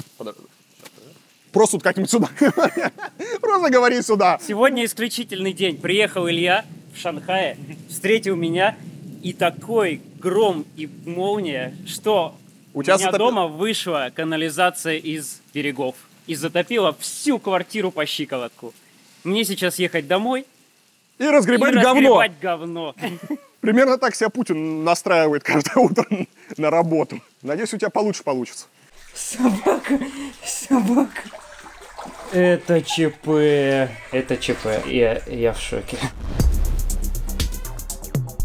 Ну а мы продолжаем. Миллионы электронных писем, предназначенных сотрудникам Минобороны США, были по ошибке отправлены в Мали, потому что их авторы пропускали в адресе одну букву. Доменное имя Пентагона MIL Но в течение многих лет при отправке e-mail пользователи по ошибке писали в адресе просто email, а этот домен принадлежит Африканской Республике. Среди ошибочно отправленных писем не было сообщений с грифом «секретно», но в них содержалась медицинская информация, финансовые данные, карты американских военных объектов, сведения об официальных поездках и даже дипломатические сообщения. На эту проблему первым обратил внимание голландец Йоханнес Зюрбер, бизнесмен, который получил контракт на управление национальным доменом Мали. Он считает, что ситуацией могут воспользоваться враги США и пытается убедить американские власти принять проблему всерьез. Я напомню, что Мали — один из немногих союзников России в мире. Власти африканской страны начали поддерживать особенно тесные связи с Кремлем после того, как в 2020 году в республике произошел военный переворот, и там начали открыто действовать наемники ЧВК «Вагнер». После этого в Мали проходило там много митингов и так далее. Можно было увидеть российские флаги, можно было увидеть, как оттуда выгоняли встречали французов, и даже ребята входили в футболках с портретом Путина. Не думаю, что молиться знали, э, кто такой Путин. Короче, надо быть распи***ами, следите, куда вы отправляете e-mail. С сентября старшеклассника будут преподавать историю по новому учебнику, который написали бывший министр культуры Владимир Мединский и ректором ГИМО Анатолий Туркунов. Последняя глава учебника, на обложке которого нарисованы работники космической сферы и Крымский мост, посвящена войне в Украине и предшествующим событиям. В этой главе 17 параграфов, среди них «Возвращение Крыма», «Судьба Донбасса», «Украина – неонацистское государство». В прошлый раз, когда записываю, ебнул гром потому что всякая хуйня здесь у нас в Китае не прокатывает. В общем, и свое российское общество еще «Россия – страна героев». Их содержание пересказала газета «Ведомости». Давайте немножко ознакомимся. Итак, в параграфе про возвращение Крыма говорится, что порядок и безопасность на полуострове обеспечили вежливые люди, как прозвали местные жители российских военных. А в разделе о Донбассе сказано, что там, в отличие от Крыма, не было российских военных, и там произошло народное восстание. Параграф о противостоянии Западом посвящен тому, что Запад якобы завалил украинский режим деньгами и оружием, а против России были введены беспрецедентные и незаконные санкции. Далее рассказывается о российских активах, которые были заморожены в западных странах. Такая воровская лихость не снилась даже Наполеону при установлении континентальной блокады Англии. Тот воевал с государством, но не трогал частные средства англичан. По своей сути, действия Запада ничем не отличаются от разграбления наших музеев нацистскими оккупантами в годы Великой Отечественной. В параграфах про Украину говорится, что в этой стране любое инакомыслие жестко преследуется, оппозиция запрещена, все русское объявлено враждебным. Ну, то есть вы поняли, да, это в Украине любое инакомыслие жестко запрещено и нет оппозиции. Как, как вообще они там живут? Нам в России не понять. В ИСУ широко распространена запрещенная во всем мире символика части СС, а также лозунги «Москаляку на геляку» и «Бей русню». Еще «Смерть москалям», «Хороший русский, мертвый русский», ну и так далее. Это все в учебнике написано. Авторы учебника говорят, что Украина хотела обзавестись ядерной бомбой, вступить в НАТО и вернуть Крым, что могло привести к концу цивилизации. А этого нельзя было допустить, поэтому Россия решила начать войну вот я только какую-то транслирую, сразу ебашит гром и молния. В подглавке про СВО и российское общество отмечается, что так называемая спецоперация это самое общество сплотило. Это выразилось в подарках для военных, в помощи жителям новых регионов и в настоящем культе гордости за бойцов СВО. В учебнике есть карты с Донецкой, Луганской, Запорожской и Херсонской областями в составе России а также вопросы для подготовки и QR-коды, по которым можно перейти на выступление Путина. У нас в Китае QR-коды используются, чтобы э, VP, вот этим вичатовским или Alipay платить и покупать все там сосисочки, всякие вкусняшки, а в учебнике, чтобы слушать речь Путина. Китайцы такое еще не догадались, кстати. Интересно, может как-нибудь и будут перенимать. Обод. На неделе моды в Берлине появилась акула бизнеса. Буквально. Такой костюм представил немецкий дизайнер Леонард Краузе. Модельер объяснил, что стремился создать пародию на классовую иерархию и переосмыслить классический деловой костюм в э, детской сатирической манере. И все ради того, чтобы заставить зрителей усомниться в серьезности людей, занимающих руководящие должности. В принципе, учитывая, что скоро руководить нами будут роботы, э, можно и поржать уже над руководителями. Надеюсь, микрофон еще работает. Власти Великобритании сняли санкции с Олега Тинькова. Ограничения в отношении бизнесмена ввели спустя месяц после начала войны в Украине. При этом Тиньков с самого начала занял антивоенную позицию. В апреле прошлого года Он с большим дисконтом продал долю в своем Тинькофф банке, а в октябре отказался от российского гражданства, потому что не хотел ассоциироваться с путинским фашизмом как он сказал. В марте этого года он подал прошение в британский МИД, чтобы его исключили с санкционных списков. Тиньков заявил, что это стало бы сигналом о том, что западные санкции направлены не против всех россиян, а только против тех, кто поддерживает Путина и его вторжение. В поддержку Тинькова выступили соратники Навального Михаил Ходорковский, который живет в Великобритании. На неделе снять санкции с Тинькова попросил британский миллиардер Ричард Брэнсон. Он заявил, что ограничения против Тинькова не обоснованы, якобы потому, что тот хоть и был богатым российским бизнесменом, но никогда не был олигархом. Довод, мягко говоря, спорный, но решение британских властей действительно выглядит как сигнал российским элитам. Мол, осудите войну, и мы вернем вам ваши денежки и примем в цивилизованный мир, даже если бы и раньше полировали жопу Путину, как Лена Исенбаева. Посмотрим, сколько... Ни хера себе молния, она ж может и в меня попасть. Офигеть. Что творится? В общем, осудите войну и сниму с вас санкции, показывает нам Олег Тиньков. Научный сотрудник Института народохозяйственного прогнозирования РАН Дмитрий Полетаев предложил российским властям принимать больше мигрантов из Африки на фоне низкой рождаемости. У нас пока очень мало россиян африканского происхождения. Да, но если мы говорим об э, развитии связей, экономических, культурных, мы должны быть готовы к тому, что э, поток мигрантов из Африки будет нарастать. К сожалению, мы можем также прогнозировать, что с ростом населения в Африке будут расти, будет расти число конфликтов, потому что рост э, конкуренции за ресурсы будет высоким. И, к сожалению, это, возможно, приведет к каким-то столкновениям, в том числе вооруженным. И э, Россия сейчас не готова принимать э, беженцев да, из стран Африки, как и из стран дальнего зарубежья, в таких масштабах, в котором это, может быть, будет необходимо. Мне кажется, что наше законодательство можно в этом смысле готовить, менять. По словам Полетаева, демографы прогнозируют, что население Африки к 2050 году составит около 2,5 миллиардов жителей. Он назвал это хорошим шансом для России. Я думаю, такими темпами к середине века у России есть все шансы сравняться по уровню развития с беднейшими странами Африки. И тогда для самих африканцев такая миграция потеряет малейший смысл. Ну а депутаты в сто раз увеличат штрафы для россиян за неявку в военкомат. Такие поправки КОАПу рекомендовал принять Комитет Госдумы по госстроительству. Сейчас за неявку по повестке могут оштрафовать на сумму от 500 рублей до 3000. В будущем за такое нарушение смогут взыскивать до 50 тысяч. Гражданам, которые не сообщили в военкомат, что сменили семейное положение, место жительства, работы или учебы, может грозить штраф от 10 до 20 тысяч. Столько же придется заплатить, если не сообщил о выезде из страны на срок более полугода. За умышленную порчу воинских документов предлагается штраф в 25 тысяч. Поправки также вводят в административный кодекс новую статью о наказании, которая ждет россиян, не помогающих военкоматам во время мобилизации. Если какая-то компания, например, не сообщила своим сотрудникам, что началась мобилизация и еще пытается как-то прятать, то ее оштрафуют на полмиллиона рублей. А размер штрафа для должностного лица при этом достигнет 80 тысяч. Предлагается, что новые правила начнут действовать 1 октября. Так что, друзья, Готовьтесь, готовьтесь. На этом фоне удивительная новость из Франции, потому что Франция разрешила россиянам, подлежащим мобилизации, запрашивать статус беженца в стране. Правда, факт того, что тебя могут в любой момент забрать в армию, еще придется доказать. Но, тем не менее, как хорошее начало. Все! Я пошел сохнуть. Продолжим, когда я высохну.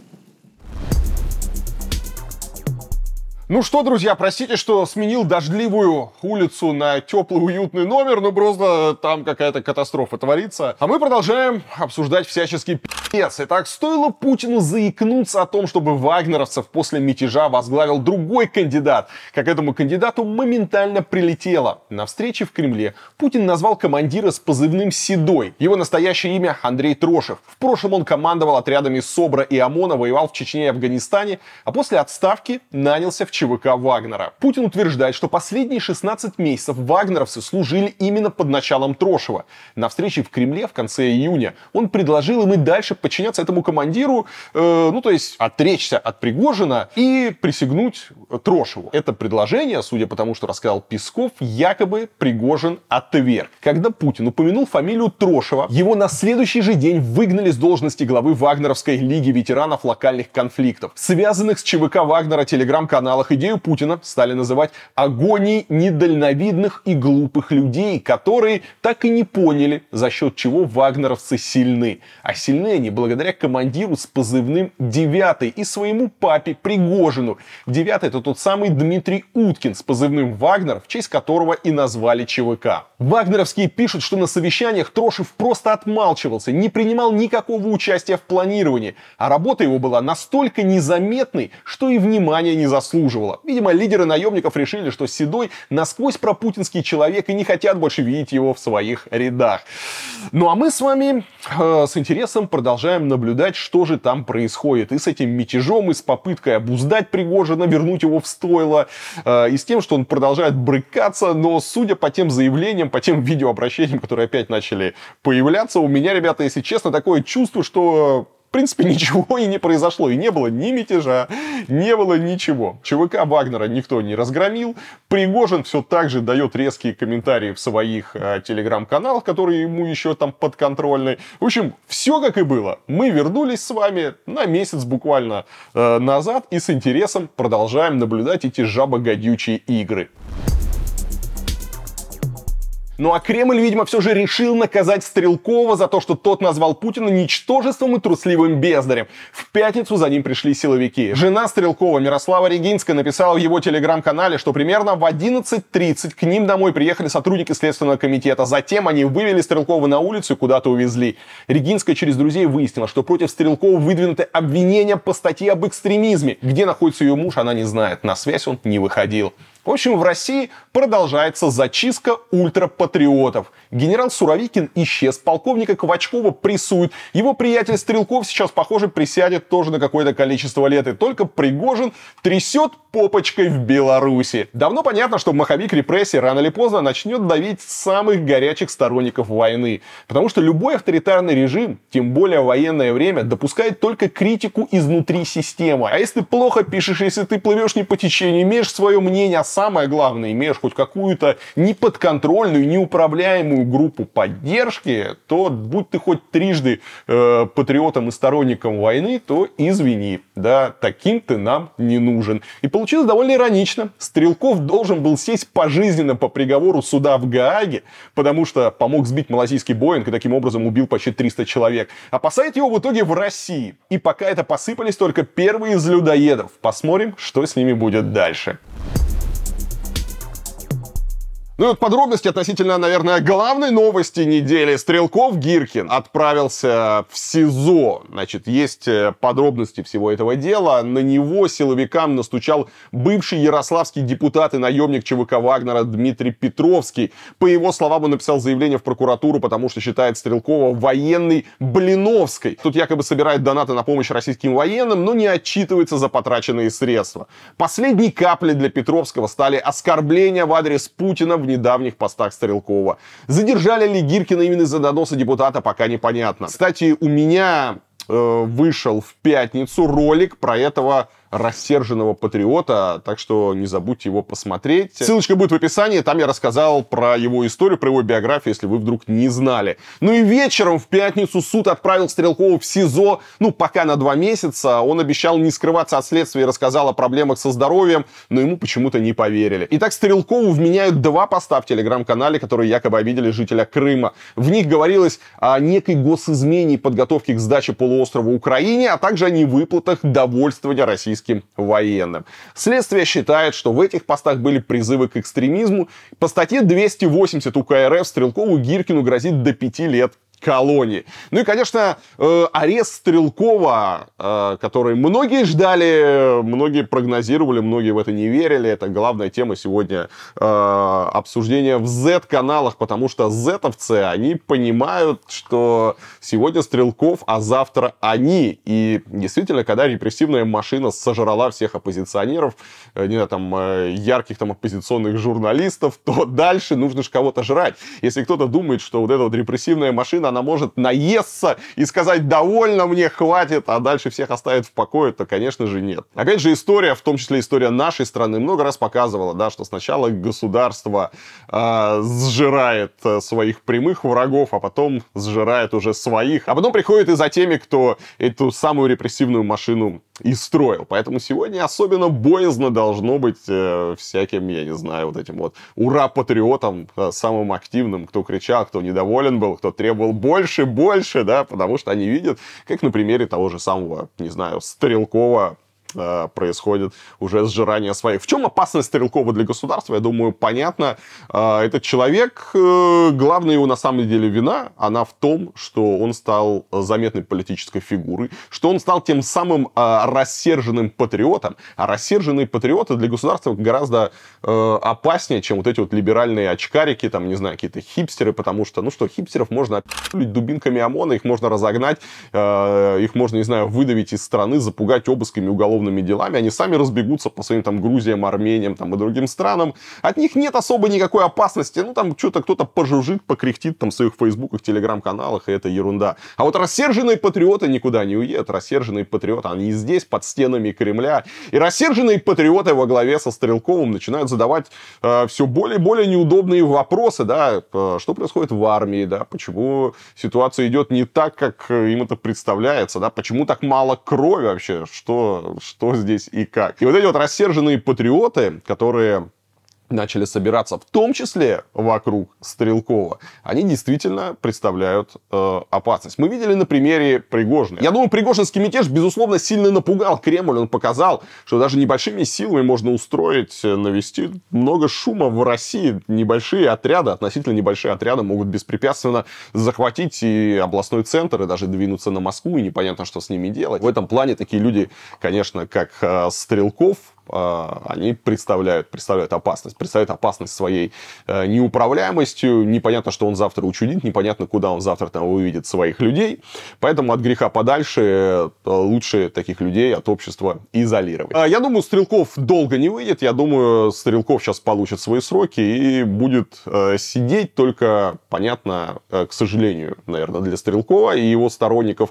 Если, когда мы говорим про оппозиционных активистов, оппозиционных политиков, когда мы говорим, не знаю, про Алексея Навального, про Илью Яшина, это, безусловно, политические заключенные. С ними примерно все понятно. Они будут сидеть до того момента, пока а, в президентском кресле сидит Путин. После смены политического режима а, таких заключенных отпускают на свободу, их реабилитируют, э, они возвращаются в политику, с ними все понятно, потому что это политические заключенные, и сидят они за свою политическую позицию. А вот с такими ребятами, как Стрелков, все будет гораздо сложнее, потому что помимо того, что он Э, сегодня уже стал фактически Стрелков политическим оппонентом действующей власти, и можно было бы сказать, что он политически заключенный. Он еще и военный преступник. Не нужно забывать, что своими действиями в Украине Стрелков заработал себе как минимум пожизненный срок по версии э, Гаагского трибунала.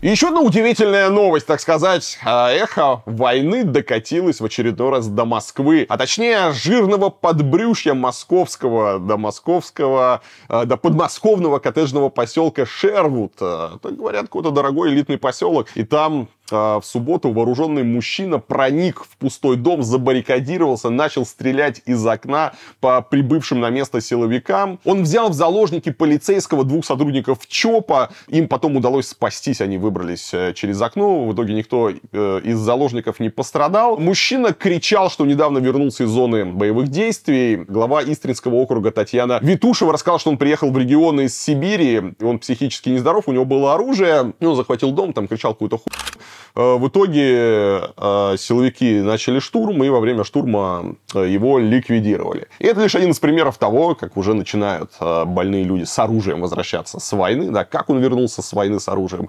почему он вернулся с оружием, почему это оружие у него никто не изъял, как он смог до Москвы с этим оружием доехать, почему психически нездоровый человек вообще спокойно разгуливал, захватил дом, а если он захватил детский садик, а если он захватил школу, да, там и так далее. Очень много вопросов. И еще нужно, опять же, понимать, да, что это просто э, один из эпизодов, Э, каких еще будет очень и очень много, потому что война, она переломает психику огромного количества людей, кто через эти жернова войны, через эту кровь, страдания и ужас пройдет. Эти люди э, будут возвращаться в мирные города, будут возвращаться с оружием, будут возвращаться своими диагнозами. И подобных историй мы, к сожалению, увидим еще очень много. Ну а теперь я хотел бы дать слово Косте Пинаеву из Лондона. У Кости есть очень интересная новость. Кость, привет, тебе слово. Илья, привет! У меня сегодня для разнообразия культурные новости нашего королевства, а точнее не культурно-вандальные. В шотландском Глазго продолжается сольная выставка Бэнкси, самого известного и одновременно самого неизвестного уличного художника современности – это первая сольная выставка анонимного уличного художника за последние 14 лет. В галерее современного искусства города Глазго выставляется 25 лет of card labor. Это трудно переводимая игра слов, что-то типа 20 лет карточного, ну или каторжного труда. Бэнкси частично десакрализирует свой вандальный труд, предоставляет частичный доступ к инструментам его работы. На выставках, в частности, представлены оригинальные трафареты. Сам Бэнкси говорит так. «Я эти трафареты годами прятал, понимая, что их могут использовать в качестве доказательства преступлений. Но, кажется, опасность миновала, поэтому показываю их в галерее как произведение искусства. Не уверен, что из этого является большим преступлением. А выставка платная, но попасть туда непросто. Билеты улетают быстро, несмотря на то, что сама выставка проходит у черта на куличках аж в Глазго. Открыта она до 11 ночи, а в пятницу и в субботу аж до 5 утра. По словам Бэнкси, выставка проводится именно в Глазго, потому что там, прямо перед музеем, современного искусства расположено его любимое произведение искусства. Имеется в виду статуя герцога Уэллингтона британского премьер-министра и полководца, который, в частности, разгромил Наполеона при Ватерлу. Статуя перед музеем – это у нас классика жанра в любом городе. Кто-то на коне. В жизни бы не вспомнили, кто это, но в городе есть традиция. Ночью на голову герцога водружать оранжевый дорожный конус. Почти 40 лет шло противостояние городских властей и жителей Глазго. Ночью конус с абсолютно сатанинским задором – появлялся на голове у Уэллингтона. А власти с таким же сатанинским задором снимали его, вздыхали, жаловались в местных газетах, что у них, мол, 100, 100 фунтов в день уходит на то, чтобы этот конус снимать.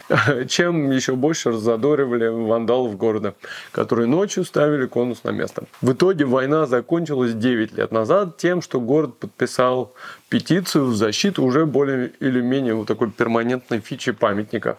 Власти сдались, и теперь перед входом в музей современного искусства у герцога уже официально на голове оранжевый конус.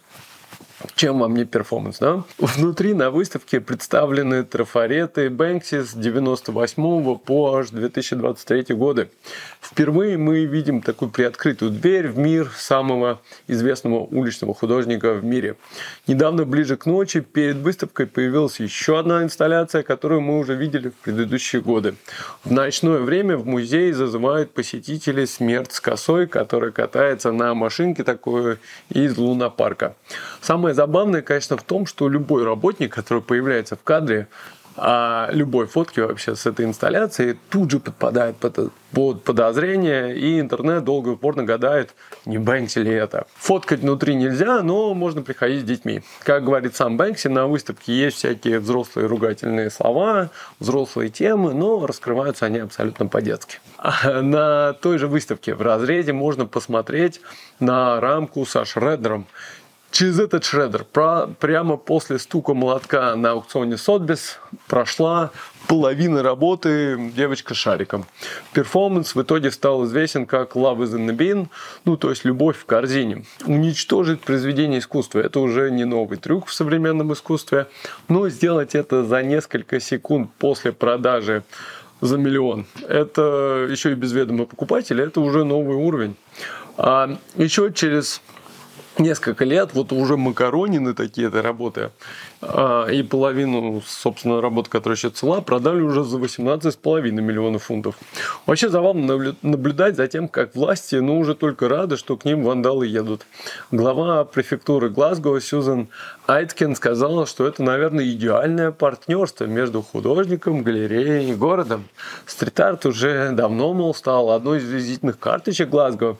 И мало кто сделал для стрит-арта больше, чем Бэнкси. Такие вот вандальные новости. Давайте до новых встреч на следующей неделе. Пока-пока.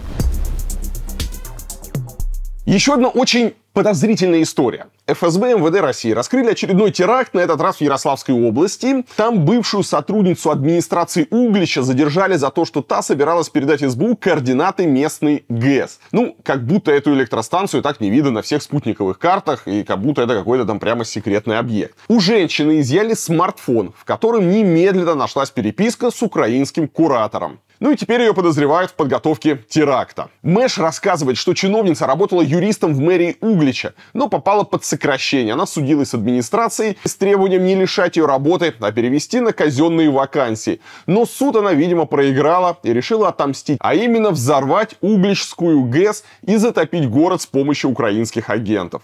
Тут-то ее и задержали. По всей этой истории особо интересно обратить внимание на видео слежки за чиновницей. Это вот откуда, интересно, ее снимали. То есть через съемку идет через какую-то дыру в общественном толчке и, так далее. Где ФСБшники спрятали камеру? Как вы думаете, что это такое и вообще э, откуда эти кадры? Какой-то новый уровень ведения наружки. Ну, еще один интересный момент. Э, журналист Александр Плющев выдвинул интересную версию, что женщине, которая отчаялась вернуть себе работу в каком-нибудь чатике, просто попался товарищ майор, который и раскрутил ее на состав преступления. Зато теперь ФСБ гордо отчитывается о предотвращении очередного теракта, да еще и с элементами шпионажа и предательства. Я не знаю, действительно ли эта женщина общалась с украинскими спецслужбами, или это просто был, э, была такая подстава от товарища майора, который решил состряпать себе такое легкое дело. Такие истории мы тоже знаем. Но в любом случае подобные истории, они нужны власти еще для того, чтобы э, такими примерами показывать остальным, ну, чтобы не повадно было, да, такая э, прививка обществу, потому что в любом обществе есть люди, теоретически готовые, не знаю, вступить в какой-то сговор э, э, с украинскими спецслужбами, с другими спецслужбами, готовить, не знаю, пойти э, делать какие-то не очень приятные для государства э, дела. И подобными историями, вот с этими кадрами слежки отовсюду, спецслужбы дают понять, что, чувак, даже не рыпайся, если у тебя когда-то появится соблазн на нечто подобное, ты должен иметь в виду, что камера э, наблюдения за тобой спрятана даже, не знаю, там, в общественном туалете. Поэтому даже не думай устраивать нечто подобное. Новости импортозамещения. В июне АвтоВАЗ запустил производство модели Lada X-Cross 5 на бывшем заводе Nissan в Петербурге. Э, и кто-то, наверное, порадовался за наш автопром. Посмотрите, как быстро он встал с колен, несмотря на то, что ушли все эти Nissan, Mercedes, BMW. Да мы и свои машины уже научились неплохо делать. Вот посмотрите, какой красавец Lada X-Cross 5. Ну просто не стыдно на нем выехать, я не знаю, и припарковать его около казино в Монако. Но на самом деле это просто китайский фав. То есть ситуация ровно такая же, как с москвичом. Никакого участия в разработке э, здесь, конечно, нет. Никакая лада, если близко не стояла. Просто тупая, примитивная э, сборка. Опять же, я не знаю, в каком объеме они там что-то собирают. Может, дворники ставят, колеса прикручивают. Вот. Э, но даже вот с этой э, сборкой, в кавычках, тоже все не так гладко. Потому что первые китайские лады поступили в продажу с шильдиком от ФАВ на руле. Да, они так спешили выбросить на рынок этот новый автомобиль, что с заменой шильдиков просто не стали заморачиваться. Типа, «А ну, то есть, если ребята на москвиче, они хотя бы э, клеят там свой логотип, да, то есть они хотя бы там э, убирают э, вот эти вот китайские названия и, и лепят свой логотип, и всякие, ну, не очень образованные люди, кто особо не вдается в подробности, они могут подумать, что вау, действительно, смотрите, какой классный москвич, могут даже возгордиться э, за любимую родину, где там автомобильная промышленность, смотрите, уже догнала всех и перегнала, и э, как-то порадоваться. То здесь ребята на автовазе подумали, еще какие-то шильдики переклеивать, какие-то, я не знаю, там, логотипы затирать, да и хуй с ним так сойдет. Э, и они даже этого не стесняются, потому что глава автоваза Максим Соколов говорит, что на замену китайской эмблемы потребуется несколько месяцев. Понимаете, да? Нельзя просто взять и переклеить логотип. По его словам, это очень, э, это потребует длительного процесса дополнительной сертификации. А все из-за того, что шильдик находится на подушке безопасности. То есть э, ну, шильдик на капоте легко там, да, он так э, отверткой отковыривается, новый лепится, и вроде все хорошо. А здесь на подушке безопасности, в общем, ребята решили э, не заморачиваться. Хотя можно было сверху, как, как, знаете, всякими вот этими белорусскими знаменитыми мониторами и так далее, можно было сверху просто приклеить и все. Че париться? Уж прямо э, не смогли найти решение. Ну и, кстати, нынешний логотип ФАФ Соколову тоже нравится, потому что он напоминает геометрию эмблемы ВАЗа 70-х годов. Президент АвтоВАЗа назвал это ретро-взглядом. И здесь, конечно, интересно, а что за испытания надо проводить при смене логотипа. Не знаю, э, не отвлекает ли случайно э, логотип АвтоВАЗа водителя от дороги? Например, не тянет ли водителя блевать на лобовое стекло при виде логотипа АвтоВАЗа? Да? Или какие там еще могут быть испытания? Ну, такая вот удивительная история. Уже даже не стесняются. Ну, а теперь на этой неделе глава Минздрава Мурашко раскритиковал российских женщин, которые слишком поздно рожают. Выступая в Госдуме, он заявил, что женщины почему-то хотят получить образование и сделать карьеру, вы понимаете, да, хуй эти женщины хотят учиться, хотят работать, они хотят стругать государству детей. Государству нужны солдаты, а они думают только о карьере, о работе и так далее. Ну, и только после вот всего этого они э, решаются родить ребенка. Совершенно порочная практика, которая сформировалась в обществе. Когда сформировалось убеждение, что женщина должна там, получить образование, дальше сделать карьеру, потом материальную базу себе обеспечить, и только после этого уже, так сказать, подходя к такому сложному возрасту репродуктивному, озаботиться о деторождении. Я считаю, что женщина полностью согласен с министром Мурашко. Хотя хочется спросить, чувак, это точно министр? В общем, по словам министра, точно, я проверил в это точно министр, это точно он сказал. Э, из-за этого у женщин возникают проблемы со здоровьем, он же министр здравоохранения, и сокращается время для рождения третьего и четвертого ребенка. То есть женщины настолько охуели, что рожают поздно, а потом не успевают кормить государству четырех, там, пяти, десяти детей, как того требует Родина. Еще раз, Родине нужны солдаты. Вот, а женщины не успевают успевают их э, рожать. Как-то производственный цикл очень длительный, никуда не годится. Здесь, конечно, интересно, с чего Мурашко взял, что в современной России, которая ведет полномасштабную войну, где наблюдается рост э, насильственных преступлений, где стремительно обесценивается рубль и нет никакого понимания вообще, что будет в ближайшем будущем, почему во всей этой ситуации миллионы женщин захотят рожать хотя бы одного ребенка, не говоря уже о трех-четырех. Чтобы что? Чтобы э, его отца и других мужчин в семье убили на войне, и женщины вас воспитывали этих детей в одиночку, забив там на себя и на карьеру. В общем, какая-то совершенно, с одной стороны, странная, с другой стороны, очень типичная ситуация. Мы видим просто э, очередной потребительский подход к человеку. Человек не воспринимается как личность. Его потребности, его желания не имеют для государства никакого значения. Человек для государства это просто некий субъект, который, не знаю, платит налоги, э, если надо, идет в качестве пушечного мяса на войну ради каких там геополитических амбиций ради того, чтобы кто-то бесконечно сидел э, в президентском кресле. Э, если это женщина, она должна строгать там новых солдат, чтобы было кого там учить на уроках э, ОБЖ, управлять дронами, там, и, идти в разведку, держать автоматы, чтобы в 18 лет они э, отправились сначала там, на срочную службу, а потом уже отправились в окопы. В общем, обычно потребительское отношение, которое мы много десятилетий видели в прошлом, некоторые даже застали это в советские времена. Потом появилась какая-то надежда, что все-таки мы сейчас вырулим куда-то э, в какое-то более правильное русло, но теперь э, мы не то что возвращаемся в зад, а мы этот зад уже опережаем. Конечно, да, э, полнейший пи*** слышать подобные заявления от министра здравоохранения, который э, считает, что женщине не надо учиться, что женщине не надо работать, а женщине надо пораньше начинать строгать детей, и, в принципе, ни для чего более она не нужна. Друзья, я напоминаю вам про сервис «Вместе». Это сайт, где размещаются объявления. Если вы предлагаете какие-то услуги или же вам какие-то услуги нужны, заходите на сайт, выбирайте город, где вы живете и смотрите, кто вокруг вас из русскоязычных ребят предлагает что-то или, наоборот, кто-то может прийти вам на помощь, размещать свои объявления. Каждую неделю я даю возможность э, и пиарю э, сервисы, которые мне понравились. Итак, слово сегодняшним трем участникам этого э, бесплатного рекламного марафончика. Привет, меня зовут Алевтина, я зоопсихолог. Занимаюсь коррекцией поведения кошек. В прошлом году мы с мужем переехали в Казахстан, но я работаю онлайн по всему миру. Если у вас ссорятся кошки, не дают спать по ночам или не ходят в лоток, а может вы только собираетесь завести кошку и хотите подойти к этому максимально ответственно, можете обращаться ко мне на консультацию. Я помогу вам решить вашу проблему. Меня зовут Костя, я живу в городе Калгари и устраиваю экскурсии в одном из красивейших национальных парков мира в Банфе. Если вы хотите посмотреть классные места и сделать крутые фото, то я приглашаю вас сделать это вместе со мной. Вся информация будет в описании. Всем хорошего дня. Всем привет, намасте. Я доктор Тилак. Закончил российский вуз и недавно переехал в Индию. По профессии я врач, врач-анестезиолог-реаниматолог, еще и врач-терапевт. Я еще как переводчик могу помочь вам. Обращайтесь. Решим все вопросы вместе. Вылечу все, кроме душевных травм. Или тебе отдельно спасибо за такую прекрасную возможность. За проект такой вместе.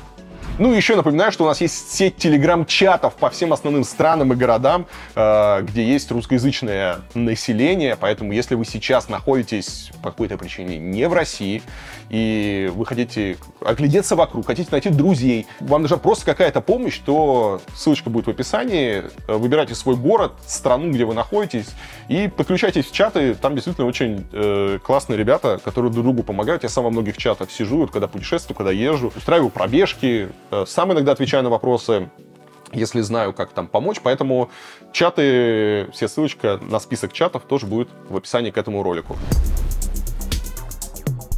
Участникам войны с Украиной могут разрешить не учиться на водительские права. Такой законопроект внесен в Госдуму. Депутаты предлагают допускать военных сразу до экзаменов по вождению. Автошколы им посещать не придется. Если законопроект примут, то получать водительские права упрощенно смогут мобилизованные росгвардейцы и добровольцы, заключившие контракт с Минобороны. Ну что можно сказать, идея просто отличная. Российские водители ведь славятся своей внимательностью и склонностью соблюдать правила. Поэтому появление на дорогах десятков тысяч людей, не знаю знающих ПДД, конечно же, абсолютно безопасно. А я уже себе представляю, как через какое-то время у нас появится некий привилегированный класс, э, вот, вот все участники войны будут ходить, будут ходить там в автошколы, да, они будут, э, я даже представляю, как они будут сдавать экзамены. Смотрите, в автошколу им ходить не обязательно, ну зачем, да, если человек был на войне, подразумевается, что ему, зачем ему учиться, да, он уже был на войне, прошел школу жизни, какие там, какие школы вождения, какие правила, зачем все это учить, это херня, если человек уже школу жизни прошел, он уже побывал на войне, можно ему права и так дать.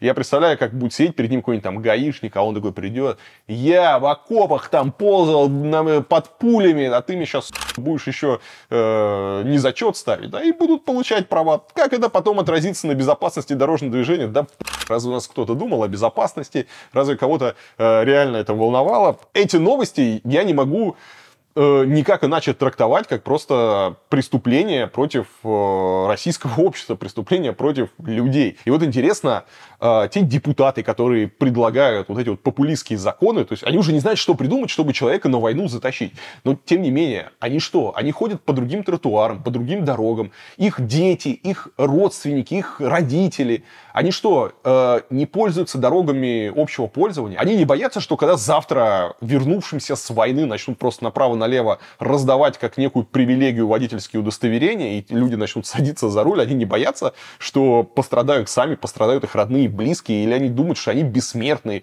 То есть, ну, просто какой-то какой сплошной пи***ц. Ну и новости, друзья, про иногентов, да, как у нас иногентов э, представляют, я не знаю, пропагандисты, власти, да, что это какие-то мерзавцы, предатели, продавшие родину, что они получают там какое-то иностранное финансирование. И вот просто очередной пример э, того, что такое на самом деле вот это вот иностранное финансирования. Основателя Новосибирского новоколледжа Сергея Чернышова признали иностранным агентом за то, что он получал выплаты от собственного учебного заведения. Иностранным финансированием, по мнению Минюста, стали 125 тысяч рублей, которые за обучение перевели колледжу граждане Казахстана. То есть вы еще раз понимаете, да? В колледж пошли учиться граждане Казахстана, заплатили за обучение, и это признали иностранным финансированием. Кроме этого, 21 тысячу рублей бизнесмен получил в качестве возврата оплата своей брони на Airbnb в 2021 году. Вот такое вот иностранное финансирование ужасное. Надо было поэтому человека признать иностранным агентом. Неприятности у колледжа начались в апреле после доноса жителя Новосибирска Дмитрия Демина. Он пожаловался в прокуратуру на то, что Чернышов якобы пропагандирует поражение России в СВО. После этого в Новоколледже прошли проверки Минобразования. Ему отказали в государственной регистрации, а самого учредителя объявили иностранным агентом. Это еще раз вся история доказывает, показывают, что, конечно, э, вот это вот а, титул, клеймо, там называйте как хотите, звание иностранный агент, оно же, конечно, э, не про иностранное финансирование. Это метка, это для борьбы с политическими оппонентами. Это просто политическое преследование, как, например, в данном случае. Э, и, как видно, Минюст уже даже не пытается наскрести хотя бы формально какое-то иностранное финансирование. Под это дело приплетают просто совсем какие-то нелепые истории, вроде возврата за бронь на Airbnb или оплата обучения от казахстанских студентов. Но в Госдуме опять схлестнулись жабы и гадюки. Депутат от ЛДПР Андрей Луговой пообещал жестко наказать единоросса Виталия Милонова. Когда я слышу, что кто-то так жестко накажет единоросса Виталия Милонова, хочется сразу спросить, это точно для него будет наказание? В общем, Луговому не понравилось поведение коллеги в ДНР. Тот якобы ворвался в отделение партии ЛДПР в Горловке и устроил скандал, обвинив юриста э, Ирину Воскобойникову в работе на ВСУ. Из-за этого у Воскобойниковой вроде как случился инсульт, она теперь не может говорить и сейчас находится вообще в реанимации. Члены ЛДПР считают, что Милонов должен ответить перед жителями Донбасса по всей строгости военного времени. И говорят, что он должен на коленях просить прощения у женщины. Вообще-то, э, насколько я понимаю, вся строгость наказания по законам военного времени это расстрел на площади. Ну или как-то повесить его надо на столбе где-нибудь там в той самой горловке. А на коленях просить прощения у женщин это какая-то кадыровщина. Не годится, не годится. Ну а что Милонов? Сам он утверждает, что спокойно разговаривал с Воскобойниковой и никакого скандала не устраивал. Он также усомнился, что ее здоровье ухудшилось после встречи с ним, поскольку она спокойно со всеми переписывается. Депутат заявил, что юрист выкладывал в соцсетях личные данные российских военных и места их расположения, а также обвинял их в преступлениях.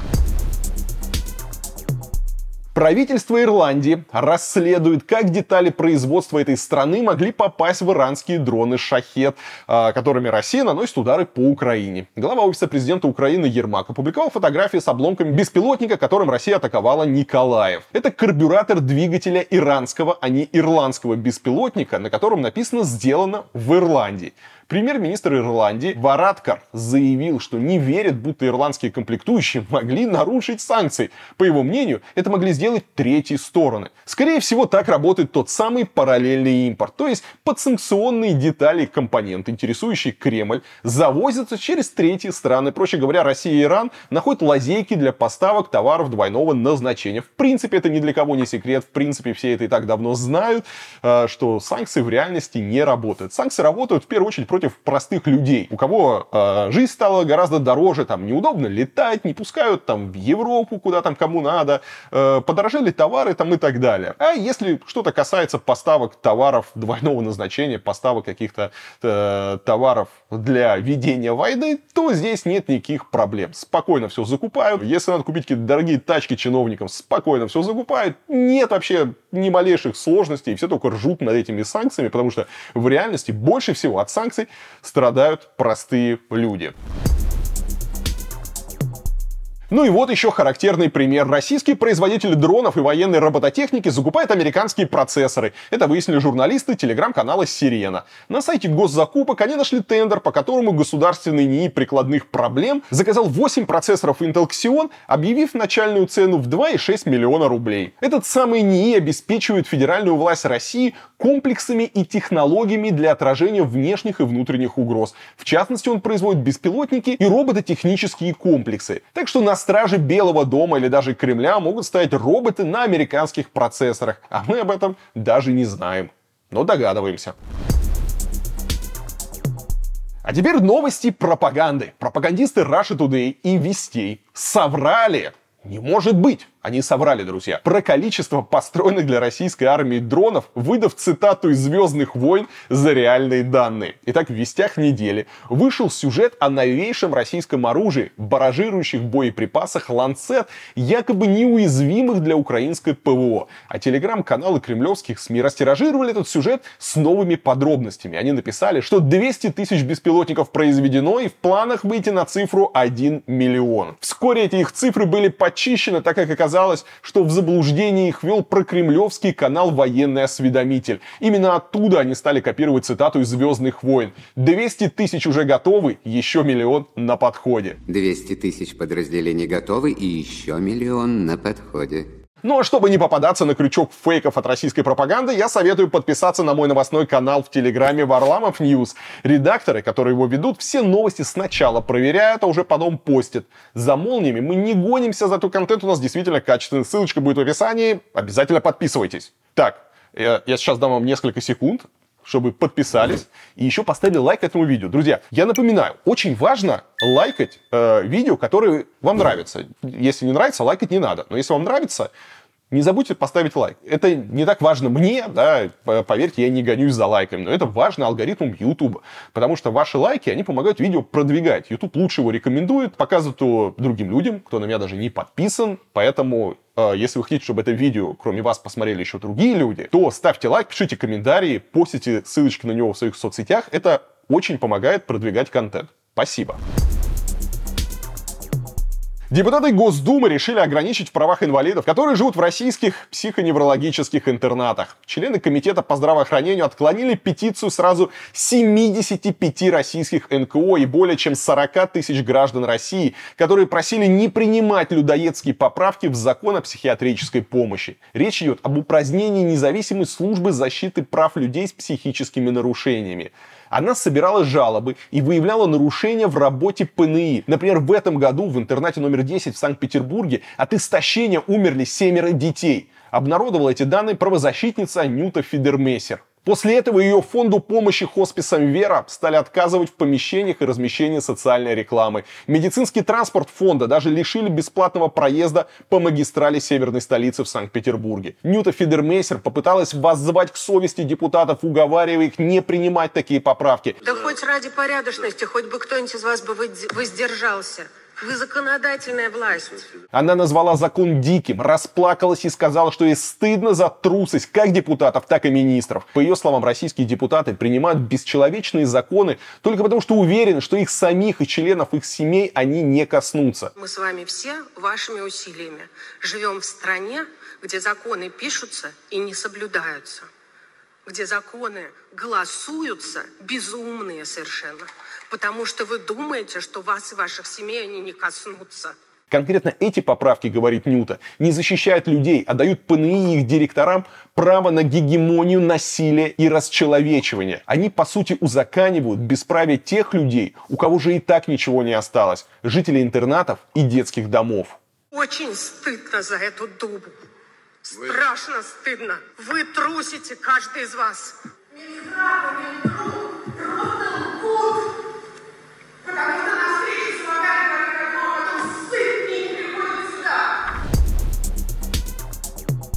А теперь, друзья, очень важная новость. Значит, э, как вы знаете, некоторые либеральные представители э, нашего общества, вот эти вот враги, предатели, э, подсосы у англосаксов, подсосы англосаксов, даже красиво, красиво звучит, вот эти вот соровские прихлебатели, Они любят критиковать нашу прекрасную и мудрую власть. Что они говорят? У нас автократия. Что у нас простой человек не имеет слова, не имеет голоса. Никто не слушает в России простого человека. А власть творит беспредел и не прислушивается к народу. Так вот, все это брехня, брехня врагов России. И сейчас Следующая новость тому подтверждение. Значит, смотрите, помните министр обороны Шойгу? Он сказал, что мы увеличим призывной возраст до 30 лет и нижнюю границу э, поднимем до 21. Ну, то есть на три годика мы сдвинем призывной возраст, мол, ну не гоже 18-летнему парню еще в армии, ну что-то еще сопляк совсем. Молодежь хиленькая пошла. В общем, мы как бы просто увеличим до 30, там три года прибавим, а здесь три года отнимем, сказал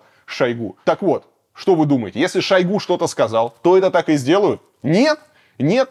Э, Шойгу может хотеть все, что угодно, а у нас все решает народ. А народ русский, когда узнал, что призывной возраст хотят поднять с 18 лет до 21, он возмутился. Русский народ сказал, мы хотим идти служить с 18 лет. Это как-то с 21. Не годится никуда Шойгу. Не слушайте Шойгу. Мы хотим служить, как и раньше, с 18 лет. Завалили письмами депутатов, завалили письмами Министерства обороны. Со всех концов нашей необъятной родины полетели телеграммы. Люди уже хотели на улицы выходить и требовать, чтобы...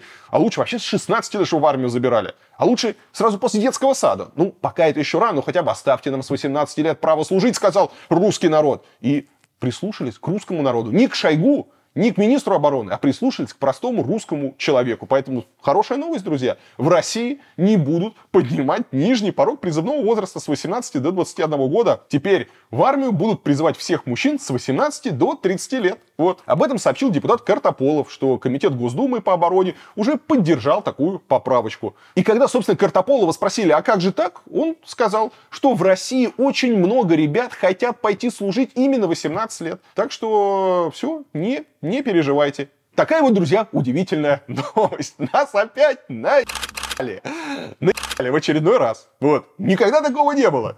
Никогда, никогда такого не было. От авторов мобилизации не будет, пенсионный возраст не поднимем и так далее. Вот. Но, а зачем все это нужно, я думаю, понятно. Война без конца, война без начала, война надолго, да, войне нужны ваши дети, а войне нужны молодые люди, поэтому все примерно понятно, как будут загонять.